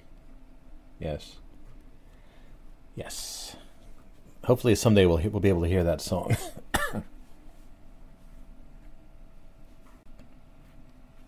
so what is this? A song uh, by Frank Zappa, "The Return of the Son of Monster Magnet." Uh, on the Freak Out album sounds like Carnival of Light. Okay. Susie? Yes. Susie? So they're saying this is kind of similar to Carnival of Life. Ah, just release it for God's sakes. What's wrong with these these Beatles? Release the damn song. If you had a time machine, you could go to the uh, Million Volt Light and Sound Rave and uh, listen to the song live. Of course, record it surreptitiously and bring it back to the future. But we don't have time travel as far as we know at this moment, do we? No, we do not. Oh yeah, I wanted to go. I want to go see if I have any Beatles records. We can go actually listen to Beatles on vinyl. Um, what about the children of the Beatles? How many? How many are there at this point?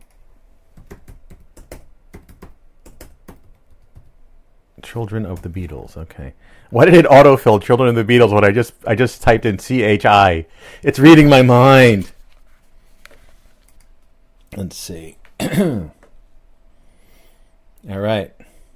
We have Julian Lennon, born 63.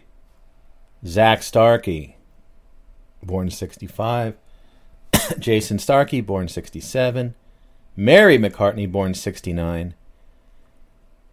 Lee Starkey, a, a, Ringo daughter, born 1970. Stella McCartney, 71. So all these McCartneys would have been the, the children of the uh, of Paul post 66. Sean Lennon, 1975. James McCartney, 1977. Wow. With Linda Eastman.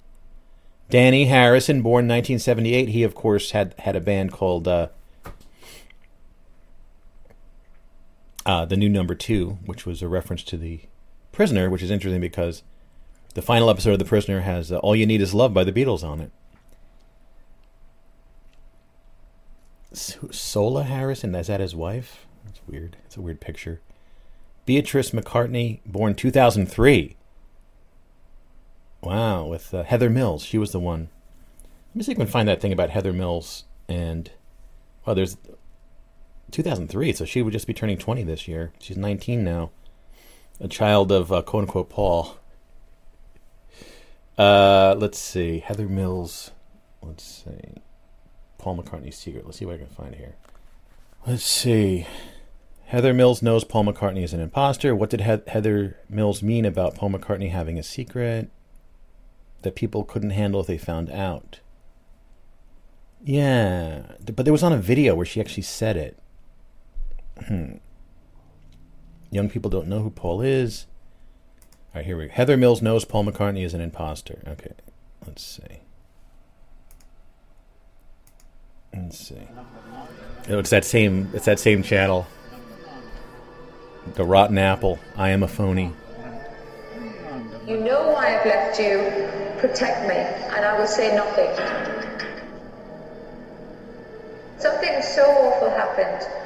Um, someone I'd loved for a long time, I found out had betrayed me immensely, and I don't mean infidelity or anything like that. Like beyond belief. So she was on one of those morning shows or something. I want to see the original video, not with all these sound effects. And of course, everyone here is going to believe that that's Paul McCartney. In a way, not infidelity. That is so much deeper than that. It wounded you and pushed you towards suicide. Yeah, it did. And he knows that. So it's Paul. But I, I've got to protect myself. I have to protect myself. People don't want to know what the truth is because they could never ever handle it. They would be too devastated.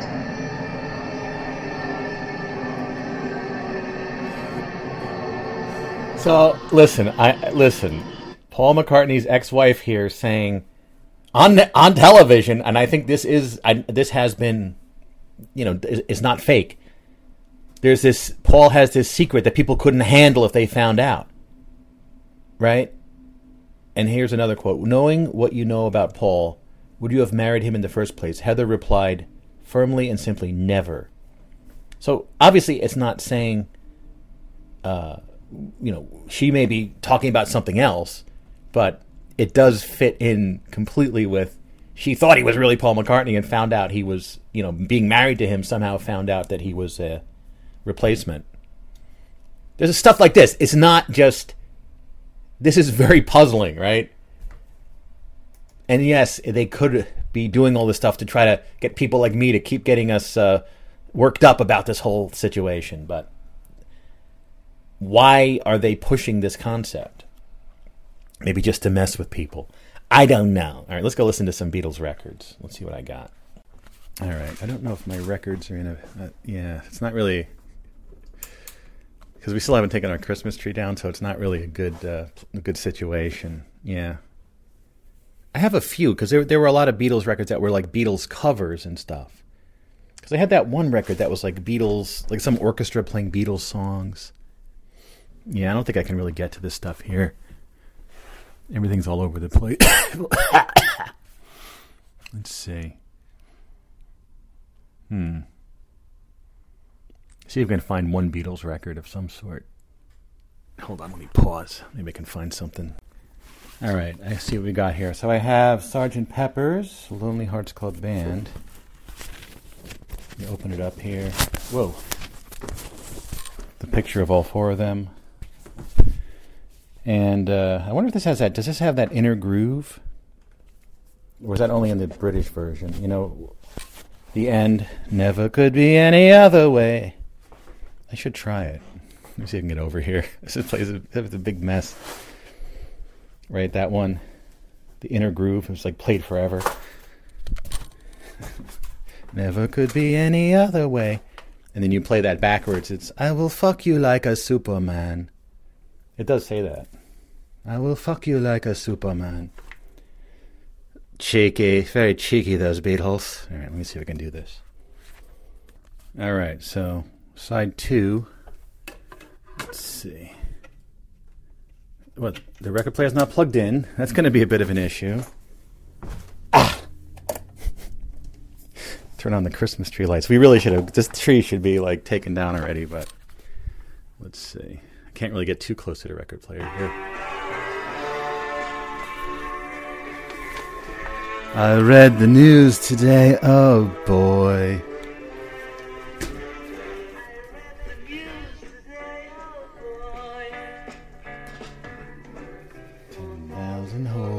Blackburn, Lancashire. I'm reading the lyrics on the back. And though the holes were rather small, they had to count them all. Now they know how many holes it takes to fill the Albert Hall. I'd love to turn you on and fuck you like a Superman. I, I must have done this before to see if my copy has that inner groove, but. What- was the, the idea? This one, it, it goes beyond the range of human hearing. Like only dogs could hear the end part of this. Woke up, fell out of bed. No, no, that's earlier in the song.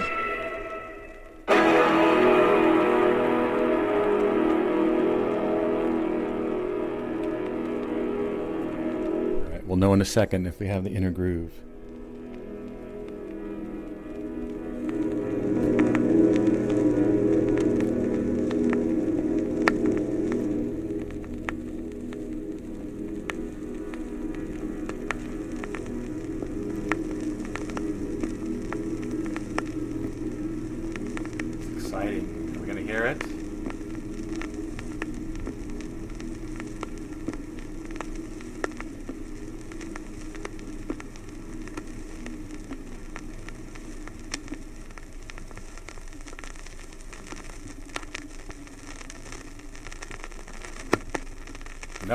This doesn't have it. That's a, what a bummer.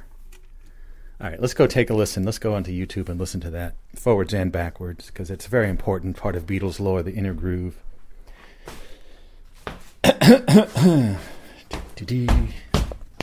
here's the video. Beatles inner groove, first forwards, then backwards. Okay, see how this goes.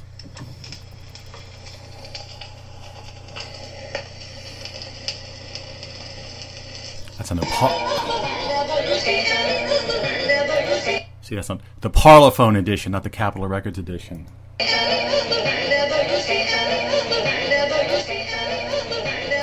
Never could be any other, in sort of implies way. Never could be any other.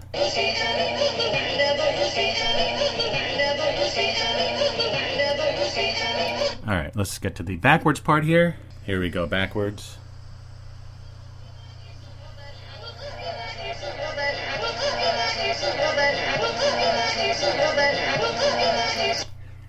I will fuck you like a Superman. I think it's pretty clear.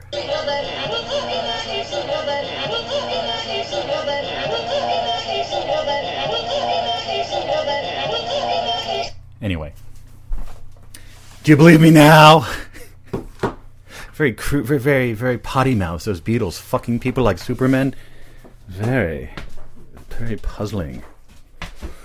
Anyway, let's go see what other records we got going on here. Couple white albums. Remember in New York, someone put together a store that only sold original white albums with serial numbers. What do I got here? I got uh, A14165556, and I got uh, A2344729 white albums. Yes, and also have here an Abbey Road.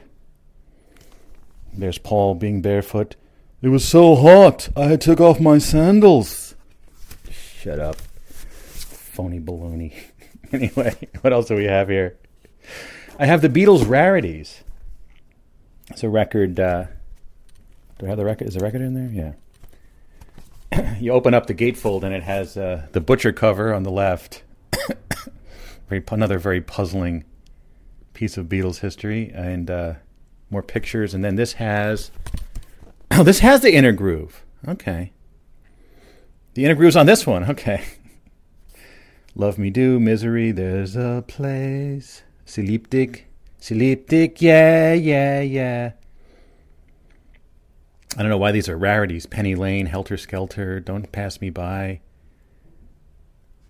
What do they say about this? There probably have been more words written about the Beatles and more discussion of their music than any other musical group in history. Every aspect of their recorded legacy has been dissected, examined, and cataloged by collectors, many of whom specialize in studying the Beatles. What year is this? 1980, it looks like. This has led to the Beatles Rarities album, a compilation of tracks that, for one reason or another, are considered rare in the United States. Most of these tunes are familiar to Beatles fans, but the versions presented here are not the same versions that are currently available on Capitol or United Artists albums. All of these versions have been released before by Capitol EMI somewhere in the world, but most of them either haven't been released in America or they are no longer available. Okay. You know my name, look up the number. You know my name? You know my name? That's them being like hyper again. Welcome to Slaggers. Dennis O'Dell. Anyway, here we have t- the Ted Heath Orchestra plays Beatles, Bach, and Bacharach. What is up with this? London Records. Mm, What year? Any years? I don't know. Let's see. For this novel Phase 4 stereo album, John Keating has arranged the music of the Beatles, Johann Sebastian Bach, and Burt Bacharach. Not such a strange mixture as might first appear. All three have a splendid melodic quality and fresh novel rhythms. Bach's music, as with much of the best Baroque repertoire, lends itself readily to modern arranging, and above all, it can be swung. Even Bach would approve of the two arrangements on this album. Rather more up to date are the Beatle and Bacharach melodies, which earned themselves instant popularity. The Ted Heath Orchestra gives magical performances of these exciting arrangements of three great musical sources. So for the Beatles, we have Norwegian Wood, Hey Jude, Let It Be, and that's it. Wait a minute. What should we listen to? Uh, hmm, I don't know. Those aren't like those are not really three of my favorite Beatles songs, but um, I guess we'll do Norwegian Wood. I don't know. Let's see if we can get this going here. Well, let's hear all of them for God's sakes, just a little bit. I don't know if this is on streaming or anything. This seems like a, a pretty random like album. All right, here we go. Sergeant Pepper's. I have to mention on the cover of Sergeant Pepper's here, um, Huntz Hall from the Bowery Boys is there on the upper right. Uh, if you if you see in the upper right, you see uh, you know uh, Bob Dylan, and then two to the left is Huntz Hall, right? Is that Huntz Hall or Leo Gorcey? It's Huntz Hall, right? So Leo Gorcey was also going to be on the cover from the Bowery Boys, but he denied their request to be on the cover and demanded money and stuff, so they edited him out. Can you imagine? He could have been on the cover, but uh, he was a complete a hole, so they, they didn't let him on. Yeah. What's the other stuff? There's there's like a is there like a bloody car representing the car accident that Paul McCartney had somewhere? Yeah. There's like that weird doll that says "Welcome the Rolling Stones" and there's a car there. Yeah. The white car. Interesting. Anyway, let's check out the Ted Heath Orchestra and their take on the Beatles. Vinyl albums. I once had a girl, or should I say, she once had me. I can't. I can't get it in the hole. Wait a minute. Okay, there we go. She showed me her room. Isn't it good? Norwegian wood. Here we go. Come on, Ted. Play it.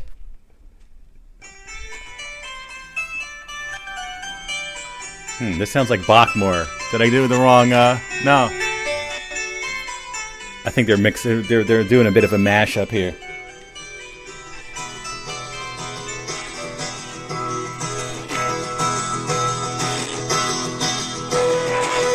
Had a girl, or should I say, she once had me.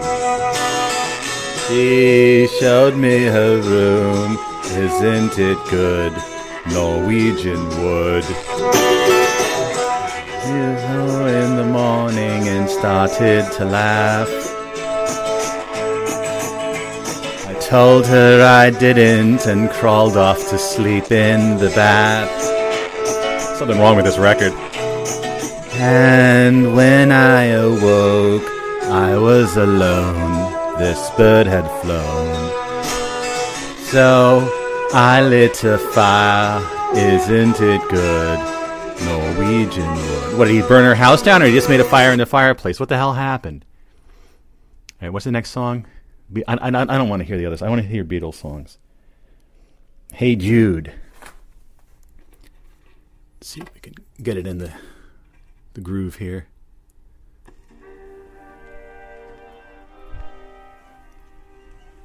Oh, that was the end of something else. I think it's This Guy's in Love with You.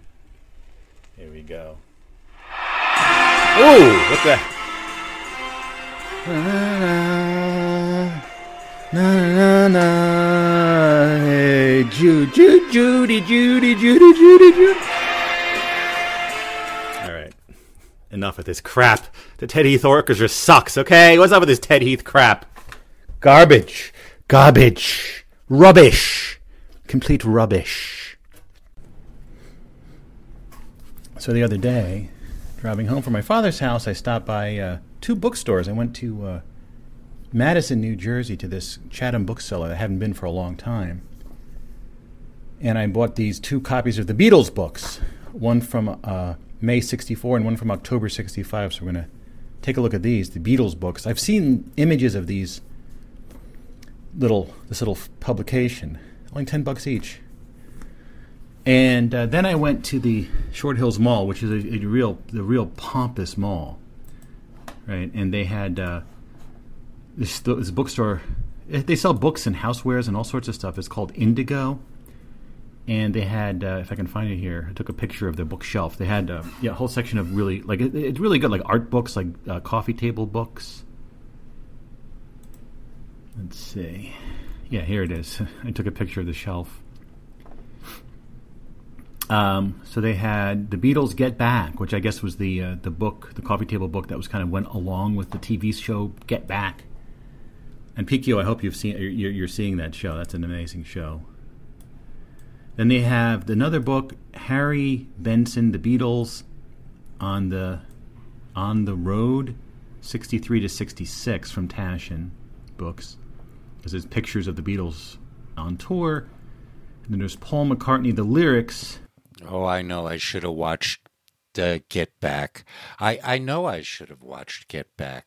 I have this block, and I'm it's easing back, and I am going to watch it, especially if we do this whole to do with the, the if nothing else when we hit the Let It Be album, I will be totally obliged, but I aim to do it before then.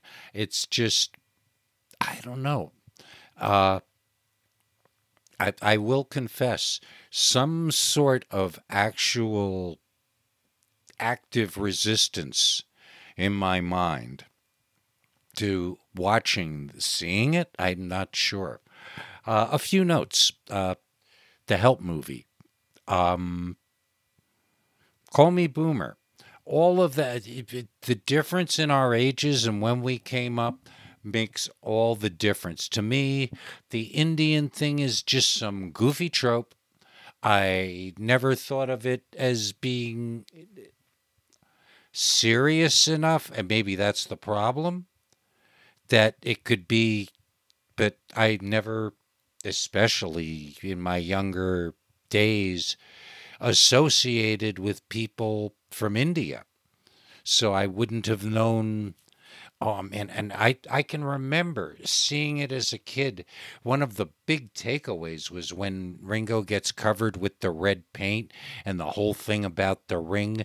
But again, I came to it really young. I mean, five years old, four years old, whatever age I was when I saw the movie and got the record and and the place they lived to me that was just like the most amazing thing ever.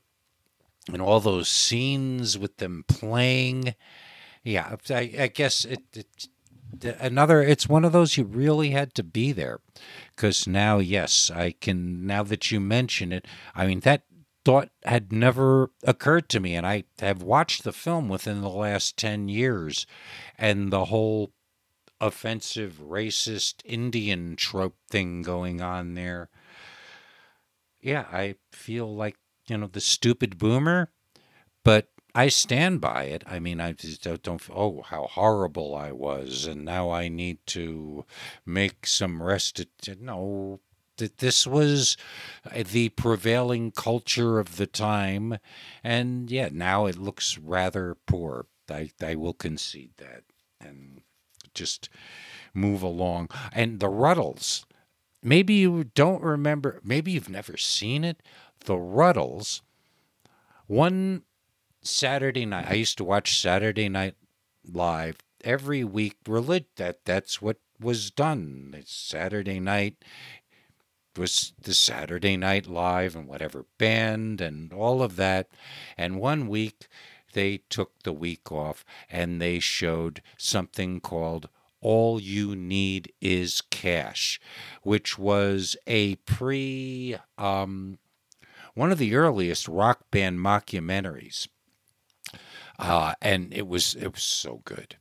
Uh, and that was the United States original exposure to the Rutles. And yes, it was spun off of that Rutland. Uh, what a great series! If you've never seen that Rutland TV series that uh, Eric Idle did, uh, it, most of them are usually up on YouTube, although that could have changed over the years but those there is some really funny stuff and george harrison makes a few uh, at least one or two interesting appearances during that series uh, rutland weekend television i think is the name of it a lot of those uh, post python series ripping yarns just delicious stuff but uh, that's way off of the Beatle path uh, but that's definitely something to check out.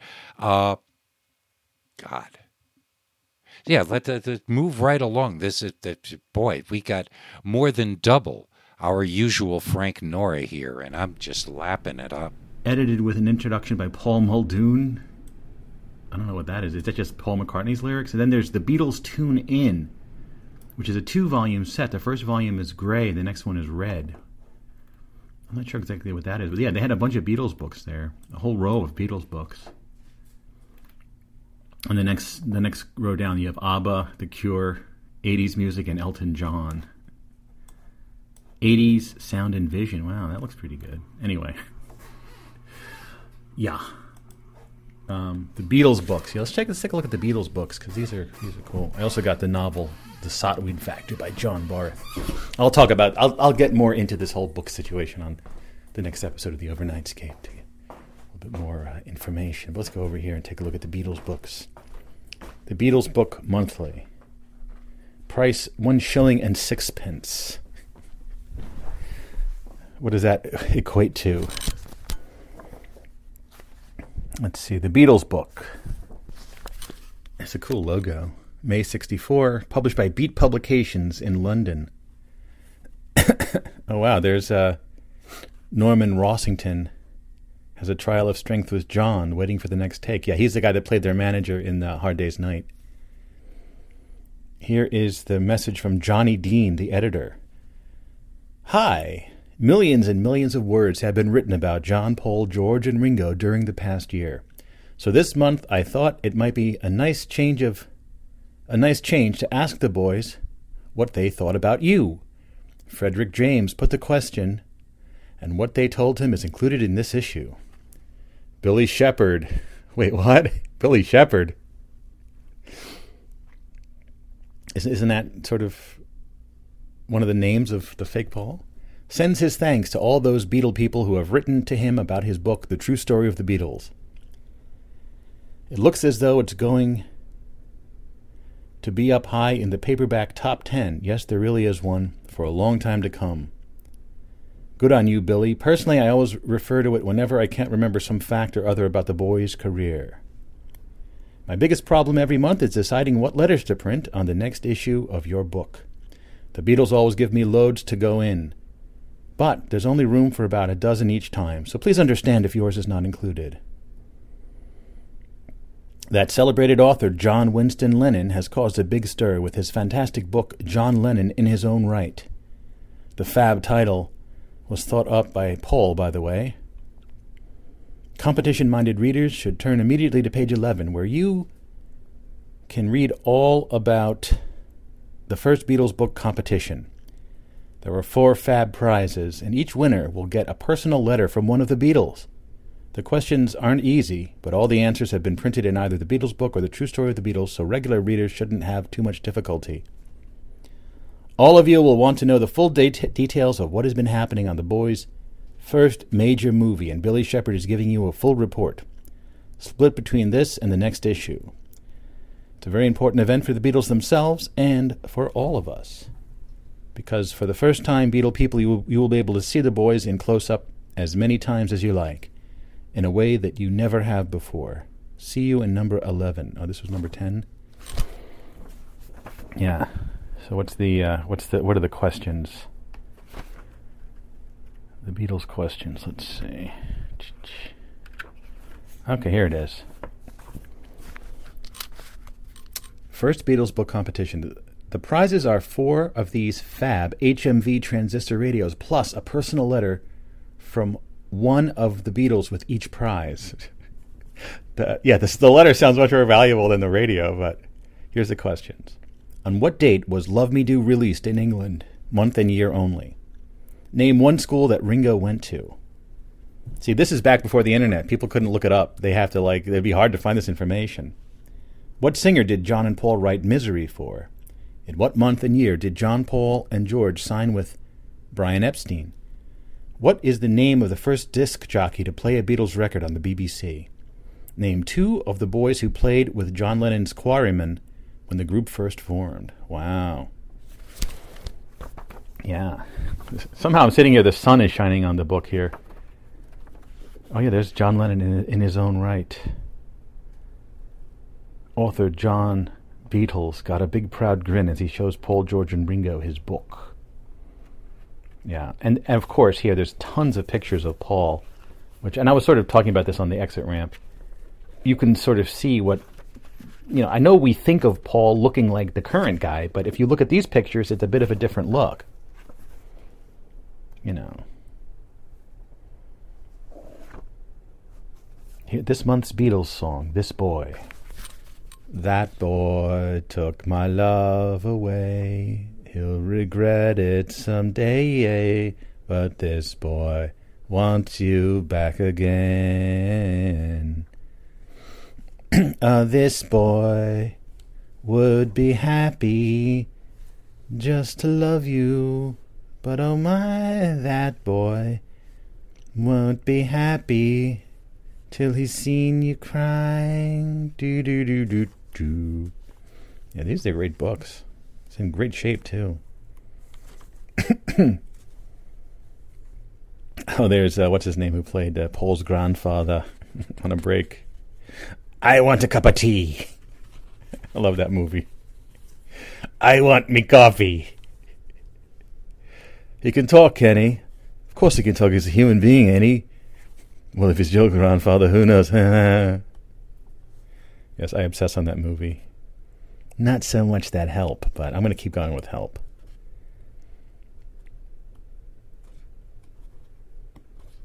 All right, let's see what's going on. 17, episodes, 17 issues later, number 27, October 1965. Still only one shilling and a sixpence. Let's see. Did you miss any of these issues? You can get the old issues of the Beatles books. Here's this is a scary picture. Ringo with two of the giant Beatle dolls that were given to the boys during their American tour. These frightening dolls that are meant to look like Beatles. Get out of here. Young Paul. Another picture of Paul with a weird hat on. I'm sure someone scanned these in. They must be online somewhere, but I, I haven't really looked at, into these. The American Tour Report. Yeah. Ringo. I guess they don't mention Pete Best at all. He's he's he's like gone.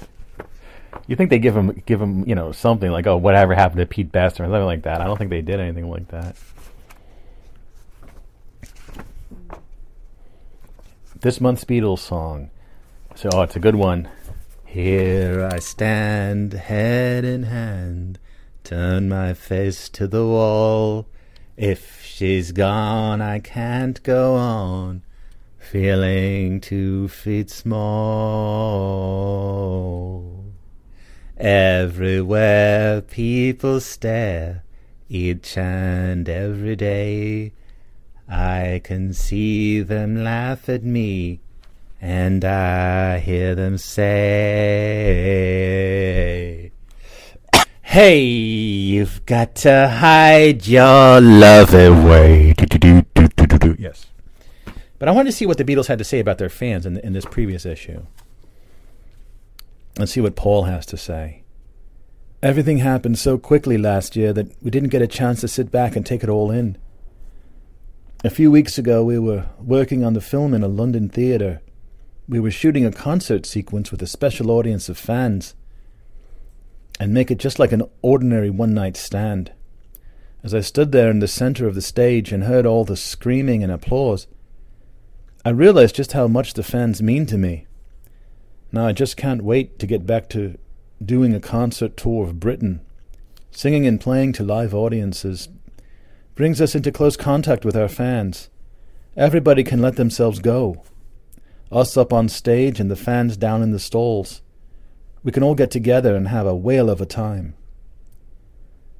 I can't explain the terrific feeling it gives me personally when I know that everyone in the audience is with us. It makes everything so worthwhile. I can tell you straight that it warms the cockles of my heart, and it urges me to try even harder than before. I know we'll be seeing all sorts of exciting uh, new places on our overseas trips in the next few months, but none of them will give me as much personal pleasure as touring from town to town at home in this country. What else do fans mean to me? They mean stacks of get well cards if I have a cold, lots of warm wishes from thousands of people all over Britain whenever there's a birthday or Christmas around, helpful people pointing out the way in unfamiliar towns we visit and get lost in. Sometimes I get talking to groups of fans and I realize they know all about me and my family, just as though they were close relatives. It's a great feeling to hear them ask after my father or my brother, and I know they're really sincere, or they just talk about the Beatles. Yeah, see, some very uh, sincere words. So much information about the Beatles. See, I mean, as big of a Beatles fan as I am, I have not delved into this kind of stuff. Hey, you've got to hide the old Paul away. Do-do-do. No, wait a second. That's not the lyric. Hey, you've got to hide that you're not really Paul. Hey, hey. So I wanted to check out the Be- the Beatles' seventh Christmas record that I referred to last time. That has a, the bit of Baroque hoedown on there. This is 1969, and uh, see what they have to say here. Now, you lads, will you just shout Happy Christmas us into this? Hey? Happy Christmas? Yeah. Well, one, two, three. Happy Christmas. Thank you, to you. Happy Christmas.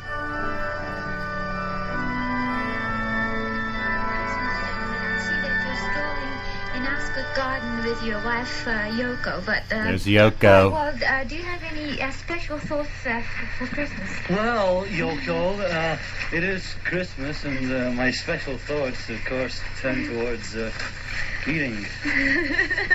All right, so eating. Well, what do you like to eat?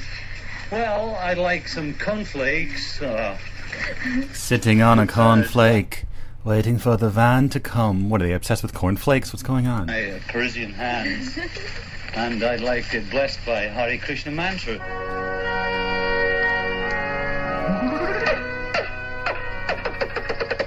We're have a wonderful Christmas. Have a jolly new year. Make sure that Christmas Comes once a year. Yes, Happy New Year, all of us. This is George Harrison saying Happy Christmas, Happy Christmas, Christmas, Christmas, Happy, Happy. Oh, good evening to you, Jane. Oh, good evening to you, gentlemen. It's like that that similar kind of like hyperactive, like weird vibe, like when they're on the radio. Like somehow they got into this weird.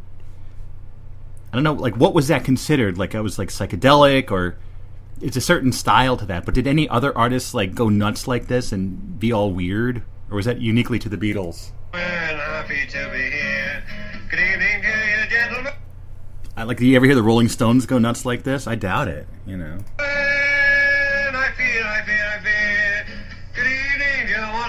As someone says in the comments here, no band in history has been so popular and so weird at the same time. Oh, I hope you will enjoy the coming sports day of our life is Mama's little boy.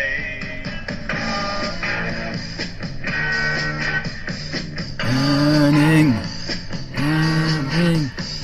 So, how do you like garden here? I think it's simply splendid. Uh, I'm overwhelmed by its sanctuary. So, uh, you don't mind this uh, high gates and things, I mean the wall, the so Oh, I, I always loved uh, high. I wonder what that Christmas record sounded like in the original timeline that Yoko hadn't arrived yet. walls. The Elizabethan high wall is something I've always loved. You see? Yeah. What are they talking about?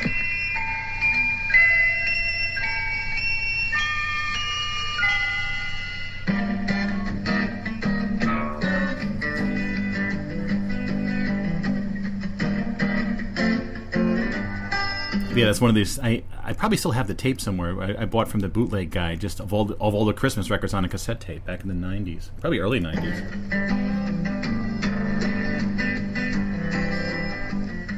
This is the worship room. Merry, Merry Christmas. This is the worship, just a year. This ain't the worship, just a Happy, Happy New Year. This is the worship, and a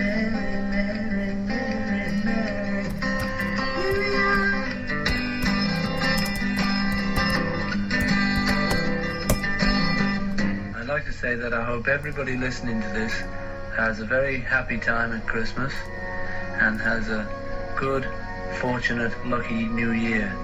Uh, and a good time to be had by all.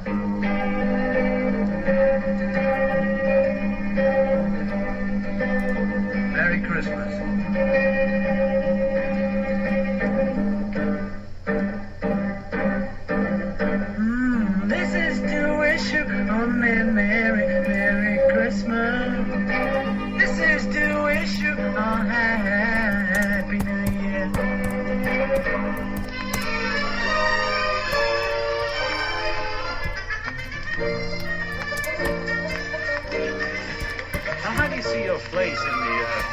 The 70s to come? We've had the swinging 60s, and I was wondering, Mrs. Lemon, how you saw I hope this is the right one. Uh, maybe it's this. Maybe it's the. Uh, hopefully, oh, hold on. Is it, is it the, is it the '68 one? And freedom, I see. freedom Hmm. of everything. I see. Very nice. Everybody's just been I think I'm. flying around. you I think I, I think this happened last time I did this too. I had the wrong one. Beatles Christmas. Beatles Christmas '68. I think I'm looking for. Because I know I know I, I went down this road on the show at some point in the past and had the same uh, the same screw up. Let's see. It was Christmas 1968. Where is it?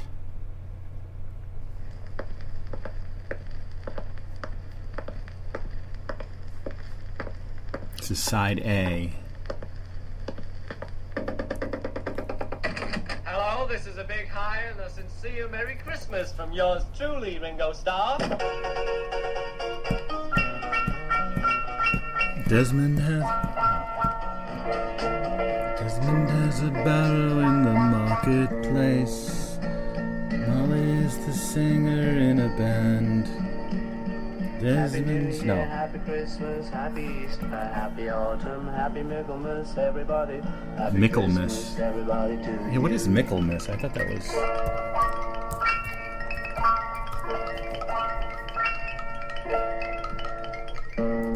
I'd like to wish everybody happy Christmas this year of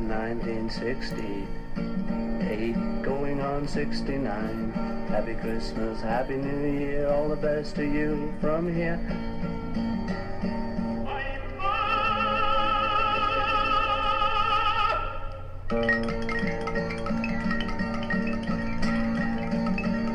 I'd like to wish everybody happy Christmas, happy New Year.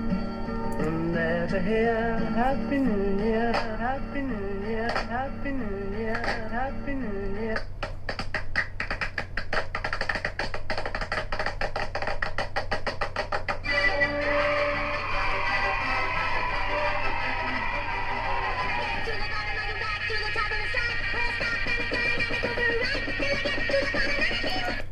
That's Helter Skelter sped up before uh, Chuck Manson, uh, Charlie Manson, uh, took the name for his uh, plan to create some sort of race riots in America.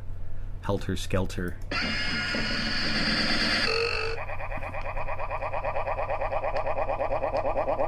Once upon a time, there were two I think I think this is some of uh, John's writings. balloons called Jock and Yono. They were strictly in love, bound to happen in a million years. They were together, man. Unfortunate timetable, they seemed to have previous experience, which kept calling them one way or another. You know how it is. But they battled on against overwhelming oddities, including some of their beast friends. Being in love, they clung together even more, man, but some of the poisonous monster outdated busload of throwers did stick slightly, and they occasionally had to resort to the dry cleaners. Luckily, this did not kill them, and they weren't banned from the Olympic Games. They lived hopefully ever after, and who could blame them? That's it. Well, here we are again. Another fab Christmas. That's what really Christmas freaked me out when I here heard that. They lived hopefully ever. after, Who could blame them?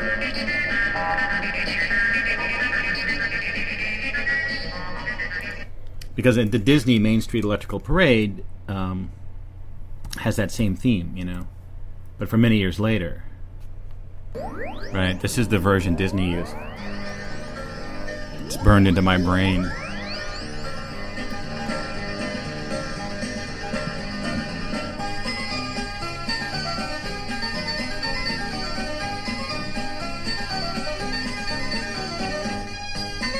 Right, and then of course Baroque Hoedown is where it all came from, and that was around that same time. Right, by uh, Jean Jacques Perrey.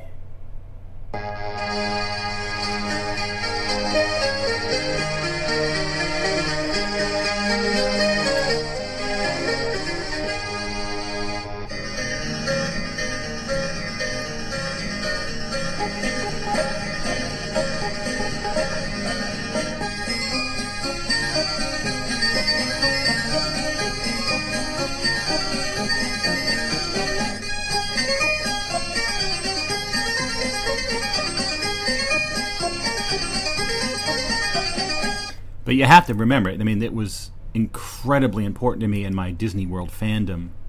That song. So to hear it on a Beatles record was blew my mind. Where is it again? One more time.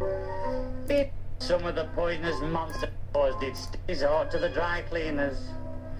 Luckily, this did not kill them, and they weren't banned from the Olympic Games. They lived hopefully ever after, and who could blame them?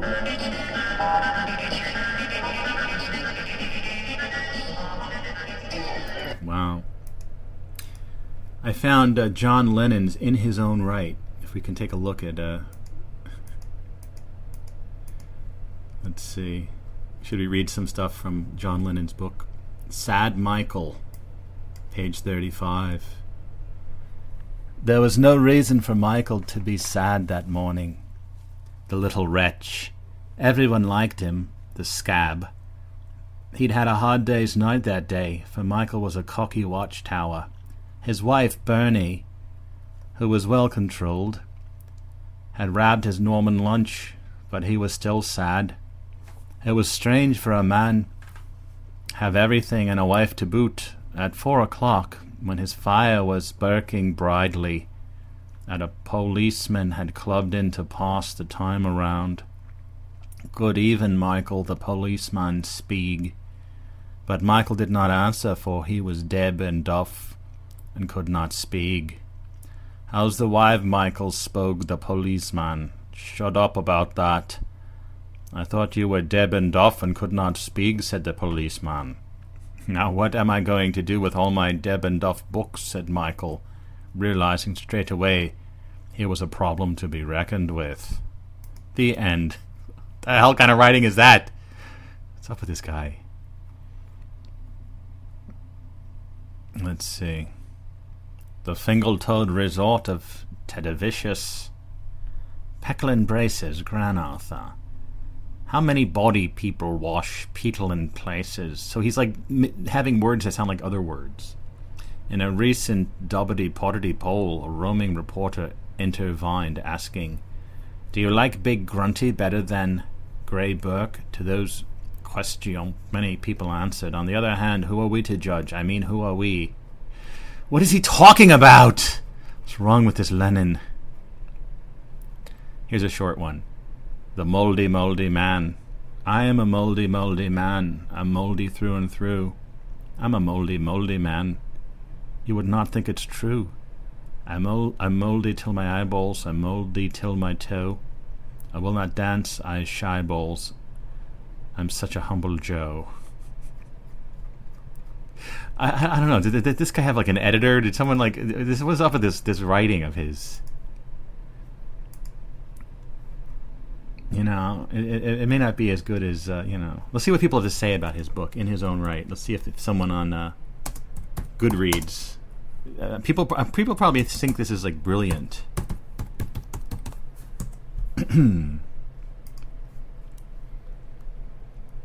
Let's see. One star. I am a John Lennon fan, but this is complete crap. If you think this book is any good, I bet you like the cut and color of the Emperor's New Clothes. Two. Five. Here's someone saying Mary says it's five stars. People will say this book is absolute crap. They are dead wrong. They obviously have a short attention span because this book is so meaningful. If you're willing to read this book, I, I suggest you take your time and read it slowly. Ay, ay, ay. Jeez. Casa says, read this over 50 years ago. It still sits in a place of honor on my shelves. A favorite.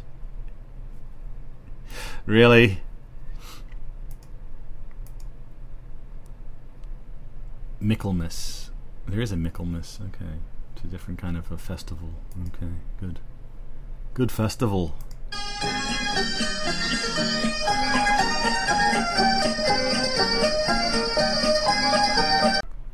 I uh, I also wanted to check out the Beatles cartoon. I don't think I ever really saw this cartoon. It was not in reruns by the time I was uh, sort of uh, watching TV. Started, you know, and I know I know I was watching Sesame Street in '69 as a little toddler. So, but I don't know about the. Here's episode 12 of the Beatles cartoon. Apparently, it was pretty popular. This is an intro. It's obviously not part of the cartoon. The Beatles. Everybody's trying to be my baby.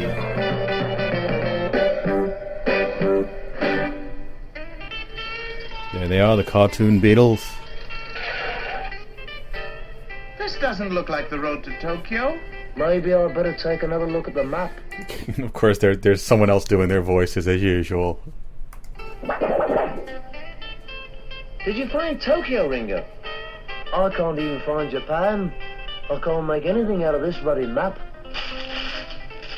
I can. Hey! A Chinese hat. Oh, honorable departed. Uh oh, uh oh. Okay, now we see why they're not showing this anymore. Okay. We beg of you to return to us in earthly form. We have set out food and silks to please you. Uh oh. Yeah, this is not gonna fly in today's world. Of the past. And us find you here, back from the spirit world. We shall return in the morning.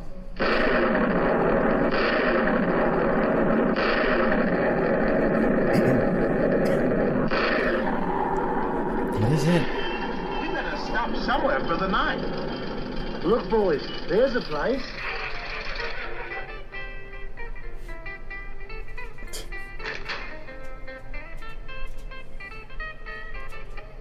Food. I saw it first.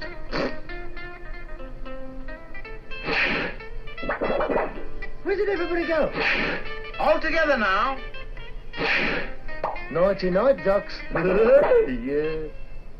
It's kind of hard to take this cartoon, but Now, to make ceremonial sounds, to call up the yeah, I know, I know. Whatever. Okay.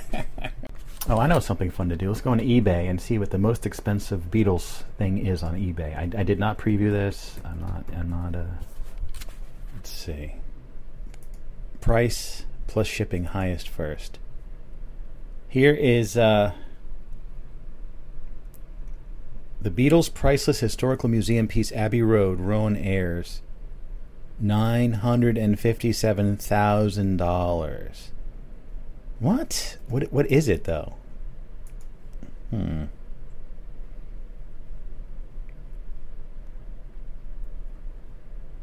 Extremely rare and historic piece of Beatles history. Their last autograph signed around the barbershop quartet, and the only surviving piece of memorabilia, which featured in the video from Maxwell's Silver Hammer, drawn by John Lennon. Oh, okay. So it's like a, a there's there's yeah. I don't think it's worth a million dollars. Get out of here. One of a kind historical original Beatles signed Ed Sullivan Q, Q sheet, two hundred and fifty grand. What is this? The Beatles' final appearance on the Ed Sullivan Show, and there's all their autographs. Uh, you know, obviously this is worth some money. I don't know about two hundred fifty thousand dollars. Jeez. Uh, Beatles, a collection of Beatles guitars in Canada. Beatles Sgt. Pepper's Executives cover, rare, $175,000. Beatles signed Please Please Me 1963, 150 grand. Uh, hmm. Signed, signed records. Beatles original stage from the first ever show. Oh, wooden boards from the stage. Okay. That's a bit iffy. More things that are signed. Uh, John Lennon's glasses, circa 1965, with letters of provenance. You buy John Lennon's granny glasses for $75,000. John Lennon's white suit. How do you know if any of this stuff is real? $69,000. First day issue, White Album CD. Wait, the White Album CD from 87 is $69,000. Please. Please, please. A preamp from Ab- from uh, Abbey Road Studios. What? Get out of here. Paul McCartney's Beatles Epiphone Texan body signed guitar. 50 grand. A t-shirt for $50,000. Rare Beatles Revolution sneaker ad. It's no it's a t-shirt. It's not what is wrong with these people? Listen, I, I, I guess there's some crazy collectors out there, but I'm not going to buy any of this crap. Let me see. Beatles trading cards, autograph frame display with vintage guitars. What? Oh, this is kind of cool. They have a Beatles book, and they have those those miniature guitars. Remember, there's that there's that store at American Dream Mall that sells candles and those all those miniature guitars. It's crap. It's not worth that. Forty thousand dollars? Yeah, right. But they're claiming they have a signed picture of all four Beatles. Get out of here. Get out of here! What's this? The Beatles pinball machine? Is there a Beatles pinball machine? Hmm. Thirty thousand dollars. Hold on. Let's let's see let's see the Beatles pinball machine. Let's see. Beatles pinball machine. videos. The Beatles pinball machine. Yeah, from 2019. Well, this video's from 2019.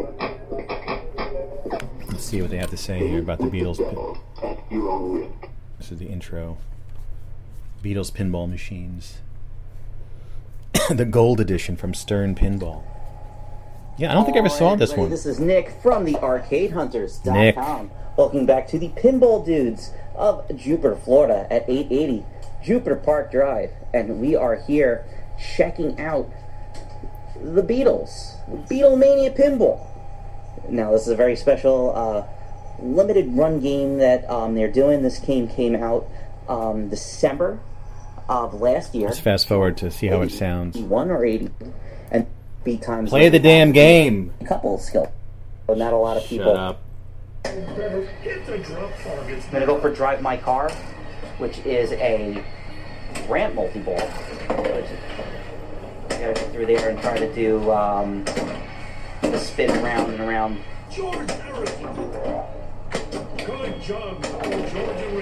It's getting very annoying. What was that other Beatles? Was there like a Beatles like uh Beatles video games?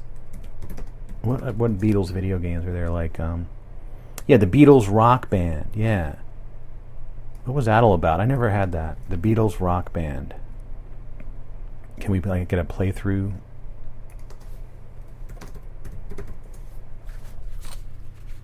Story mode part 1. Let's see. How's your boy doing? Press start button to continue. 17. One, two, three, four. It's all animated. She was just 17 and she'd never been a beauty queen. Let me fast forward here. Oh wow, they have like 3D computer animated Beatles.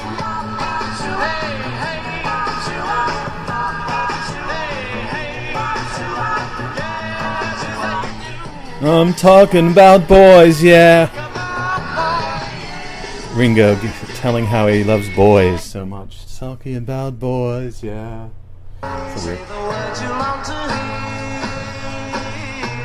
I'm in love with you. Woo!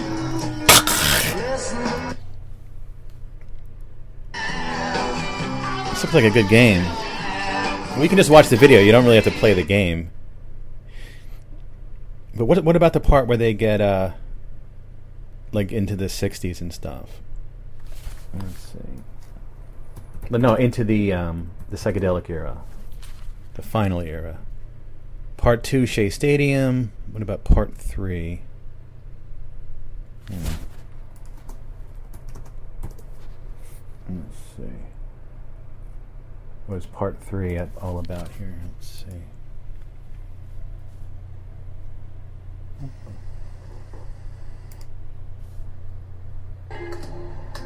Oh, this is them on the roof. How about the Who? That'd be good. She's so. Heavy. All right, enough. E. Yeah, so there was one thing that I remember. I cannot find a single thing about it, which was that around the time Get Back came out, there was something kind of. I think it was sort of an official project to take the uh, the song fragments that were part of the materials uh, for Get Back and recreate those songs. And I thought it was a, a semi-official thing, but I can find nothing about it now online.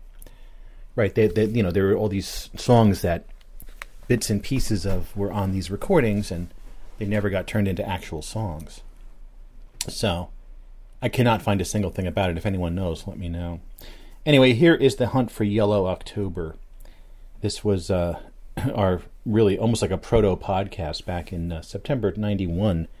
Train Crap and Blood number eight cartoons. This is where we combined a cartoon with something else and did a little parody. And uh, this is the Hunt for Yellow October, combining Yellow Submarine and the Hunt for Red October, a movie starring um, Sean Connery. Sorry, that's not it. I got a what? What? got a what? You got a what? Folks, it's time to really raise the uh, tempo a little bit on this program. We all remember the fun-loving Beatles of the '60s, the world's premier band. Hey, the Beatles of every decade. That is to say. Well, now the Yellow Submarine gets involved in some international nuclear hijinks in the hunt for Yellow October.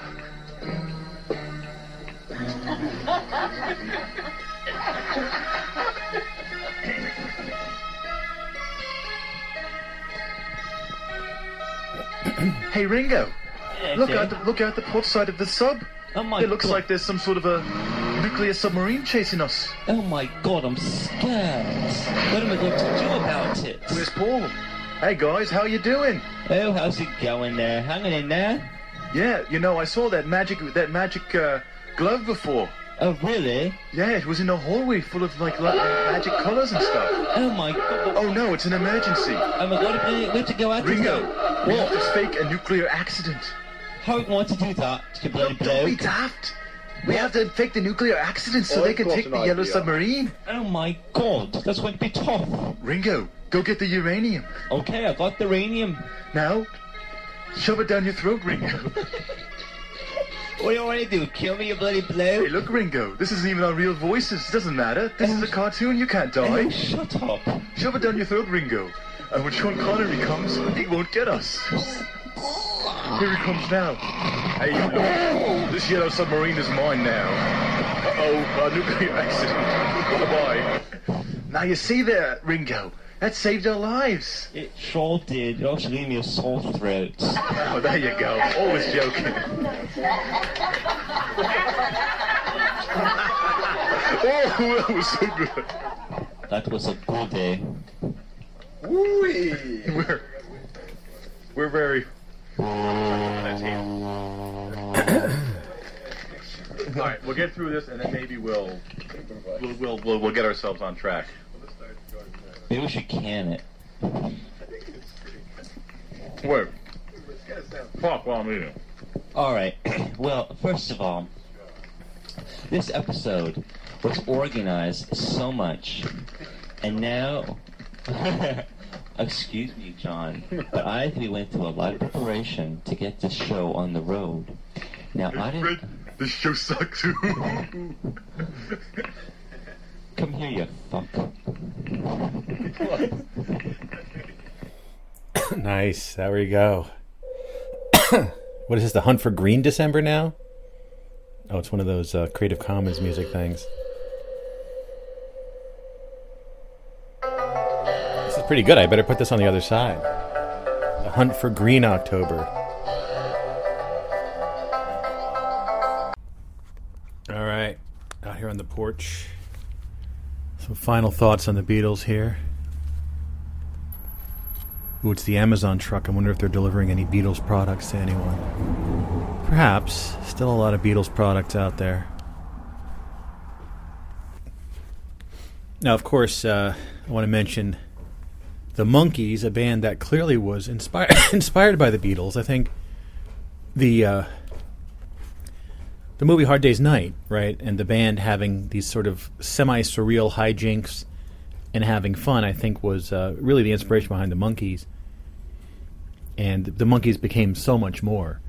It almost sort of seemed like the Monkees were sort of riding on that same crest of that same wave that the Beatles were, though they were inspired by, um, and they were not as real of a band supposedly as the Beatles were, but uh, it was just another. They they really coincided uh, with the Beatles, and you know had that obviously the stigma of being a fake band, kind of a real band. But I love the Monkees. Of course, the Beatles taking, uh, you know, the the hell. No, Romeo the cat was here, and he went across the street before the Amazon truck came. Right, the Beatles. I think were, if I recall correctly, kind of inspired by the name of the Crickets, and uh, so Beatles as a beat, B E A T, combined with beetle, the name of the insect.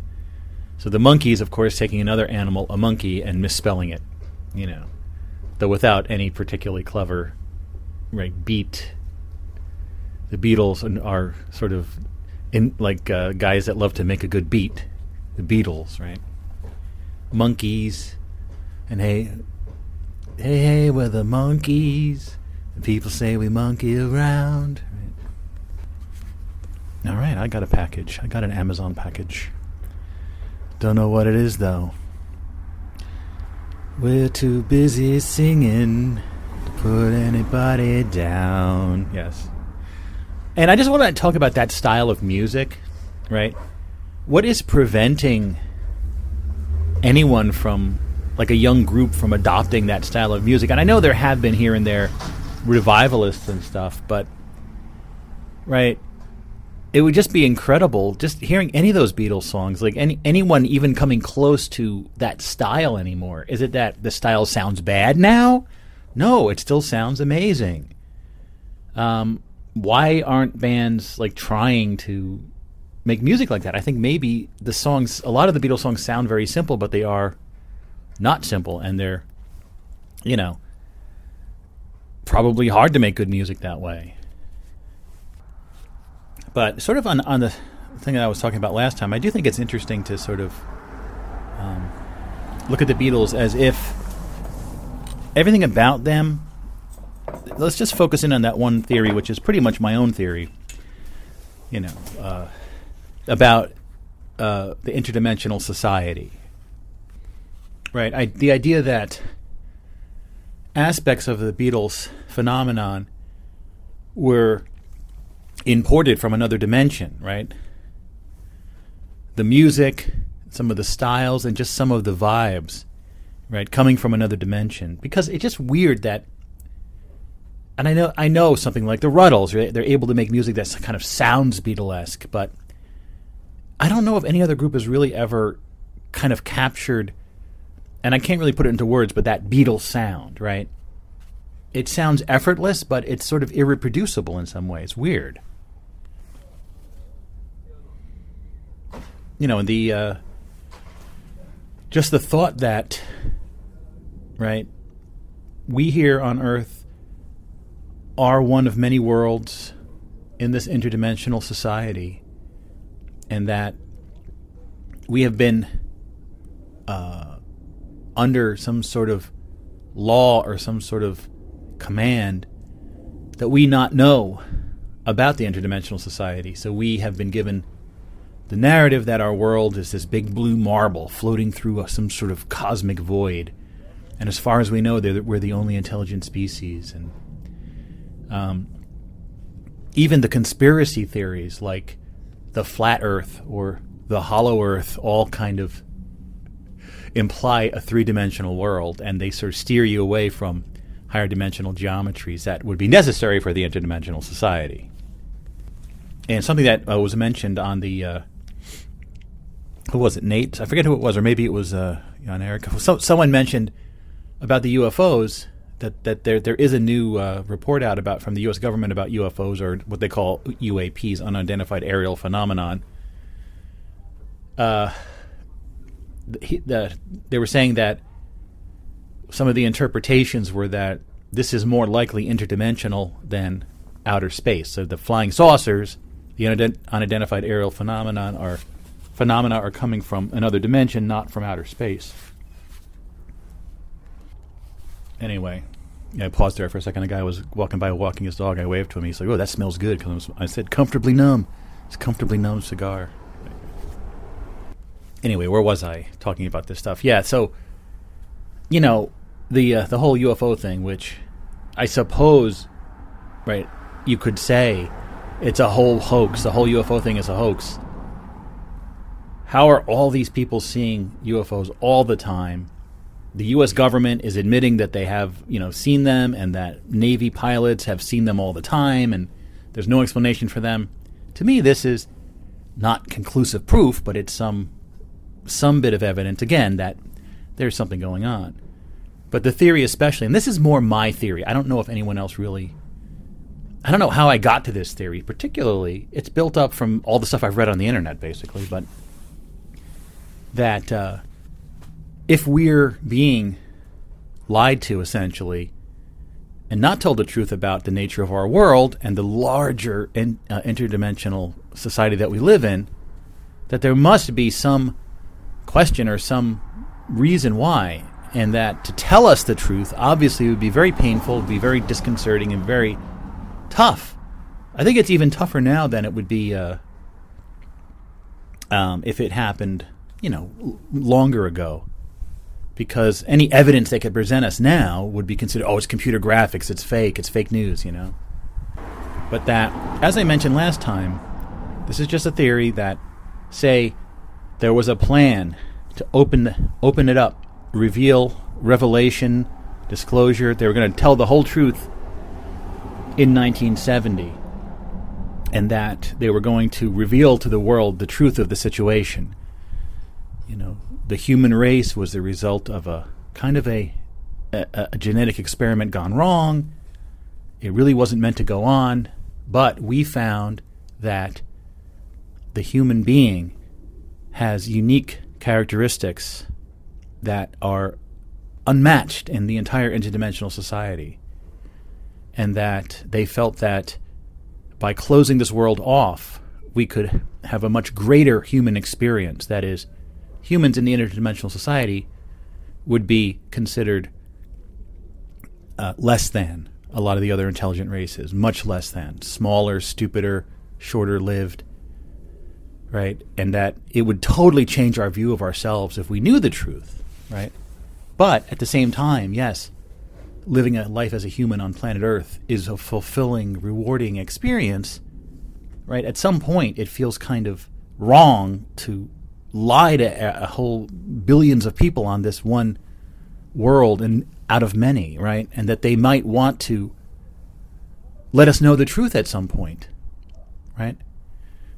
So the idea was that they wanted to prepare the society for this. It was going to happen in 1970. So in the early 60s, the plan was through popular music, through the mass media and popular culture, to prepare society for this this uh, revealing moment in 1970, right? and so, and so, the idea of the Illuminati, whatever, are just uh, an echelon of humans essentially, but who will have some contact with those outside, and kind of take their marching orders from those outside this world in the interdimensional society.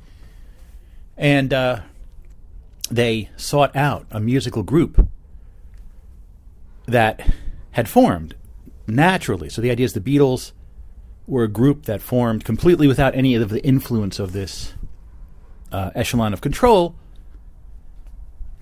And they found them early on, maybe 61, 62, right? Early on, they found them and they involved them in this plan that they they would uh, provide them um, music. So again, I hate to say this theory that the Beatles didn't actually make that music, but that's what this theory involved. They're just providing this music that is so much better than other music out there, and in some way hacking the morphic field to make this into a huge phenomenon. But the content of the music, right? It started off like love songs, fun songs, and then it started getting more introspective. Then it started getting really druggy and psychedelic, right? All you need is love, right? That it was going to continue on and change the world. And uh, and you might say that the Monkees were involved in that Laurel Canyon scene out a few years later, mid '60s, out in Los Angeles. They would have been part of the same plan to create the hippies and create everything. This would be as opposed to it being a cynical attempt by the military industrial complex to reduce uh, war protests, you know. In this theory, the point was to prepare society for this change. And that the Beatles were central, central to the plan. That's why, when Paul died accidentally, they used their considerable resources to create a replacement and maybe a clone, maybe someone else, maybe someone from another similar world that you know whatever. Alternatively, it is possible that Paul rebelled and refused to be involved anymore, and they had to replace him that way. In which case, he might not be dead. They may have uh, taken him out of this world and let him live in another world, and his replacement came to replace him. He may not be dead at all, right? Instead of Paul is dead, Paul's in another dimension. Yeah. That sounds like a good theory. Paul's not dead. He's in another dimension. There you go. But for some reason, the plan was canceled. They decided to go in a different direction. At least in the timeline we're living in. I have to imagine they would have maybe split the timeline so that they. Right. If you imagine this, the idea that by uh, committing to uh, revelation or disclosure in this way, you're changing a world, and you're sort of lo- you're, you'd be losing a lot of what could have happened, as we, as we saw what did happen since 1970. A lot of amazing stuff, amazing cultural art, everything, right?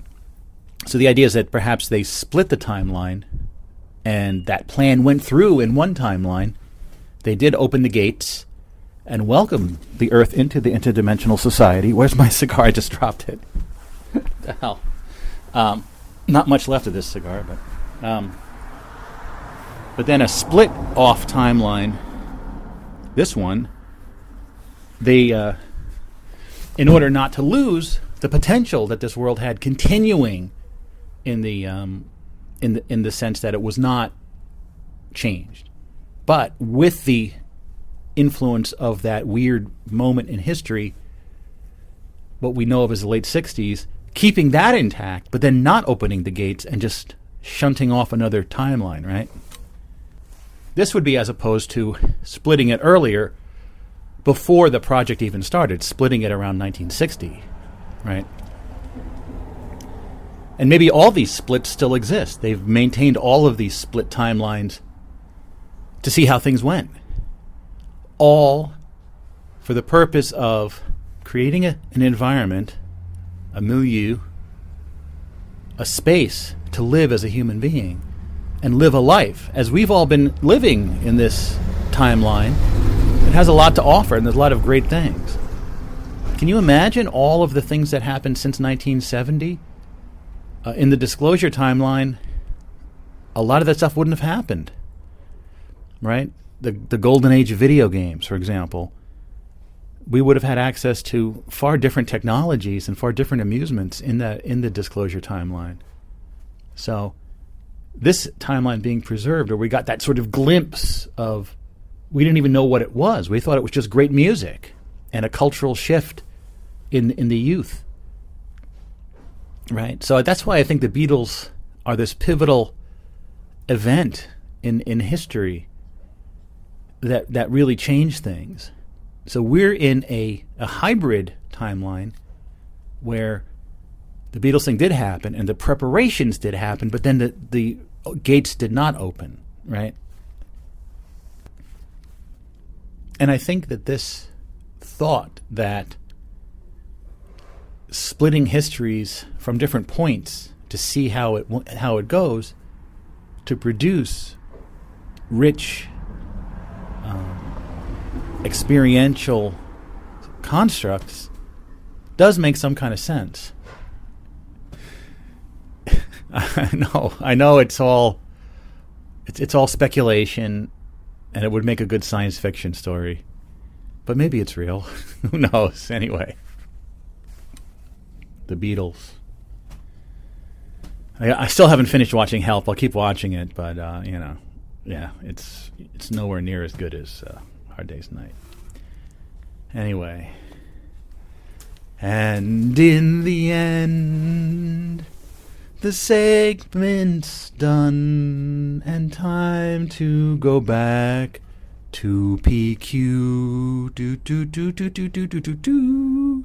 Do do do do do do do do do do do do do do.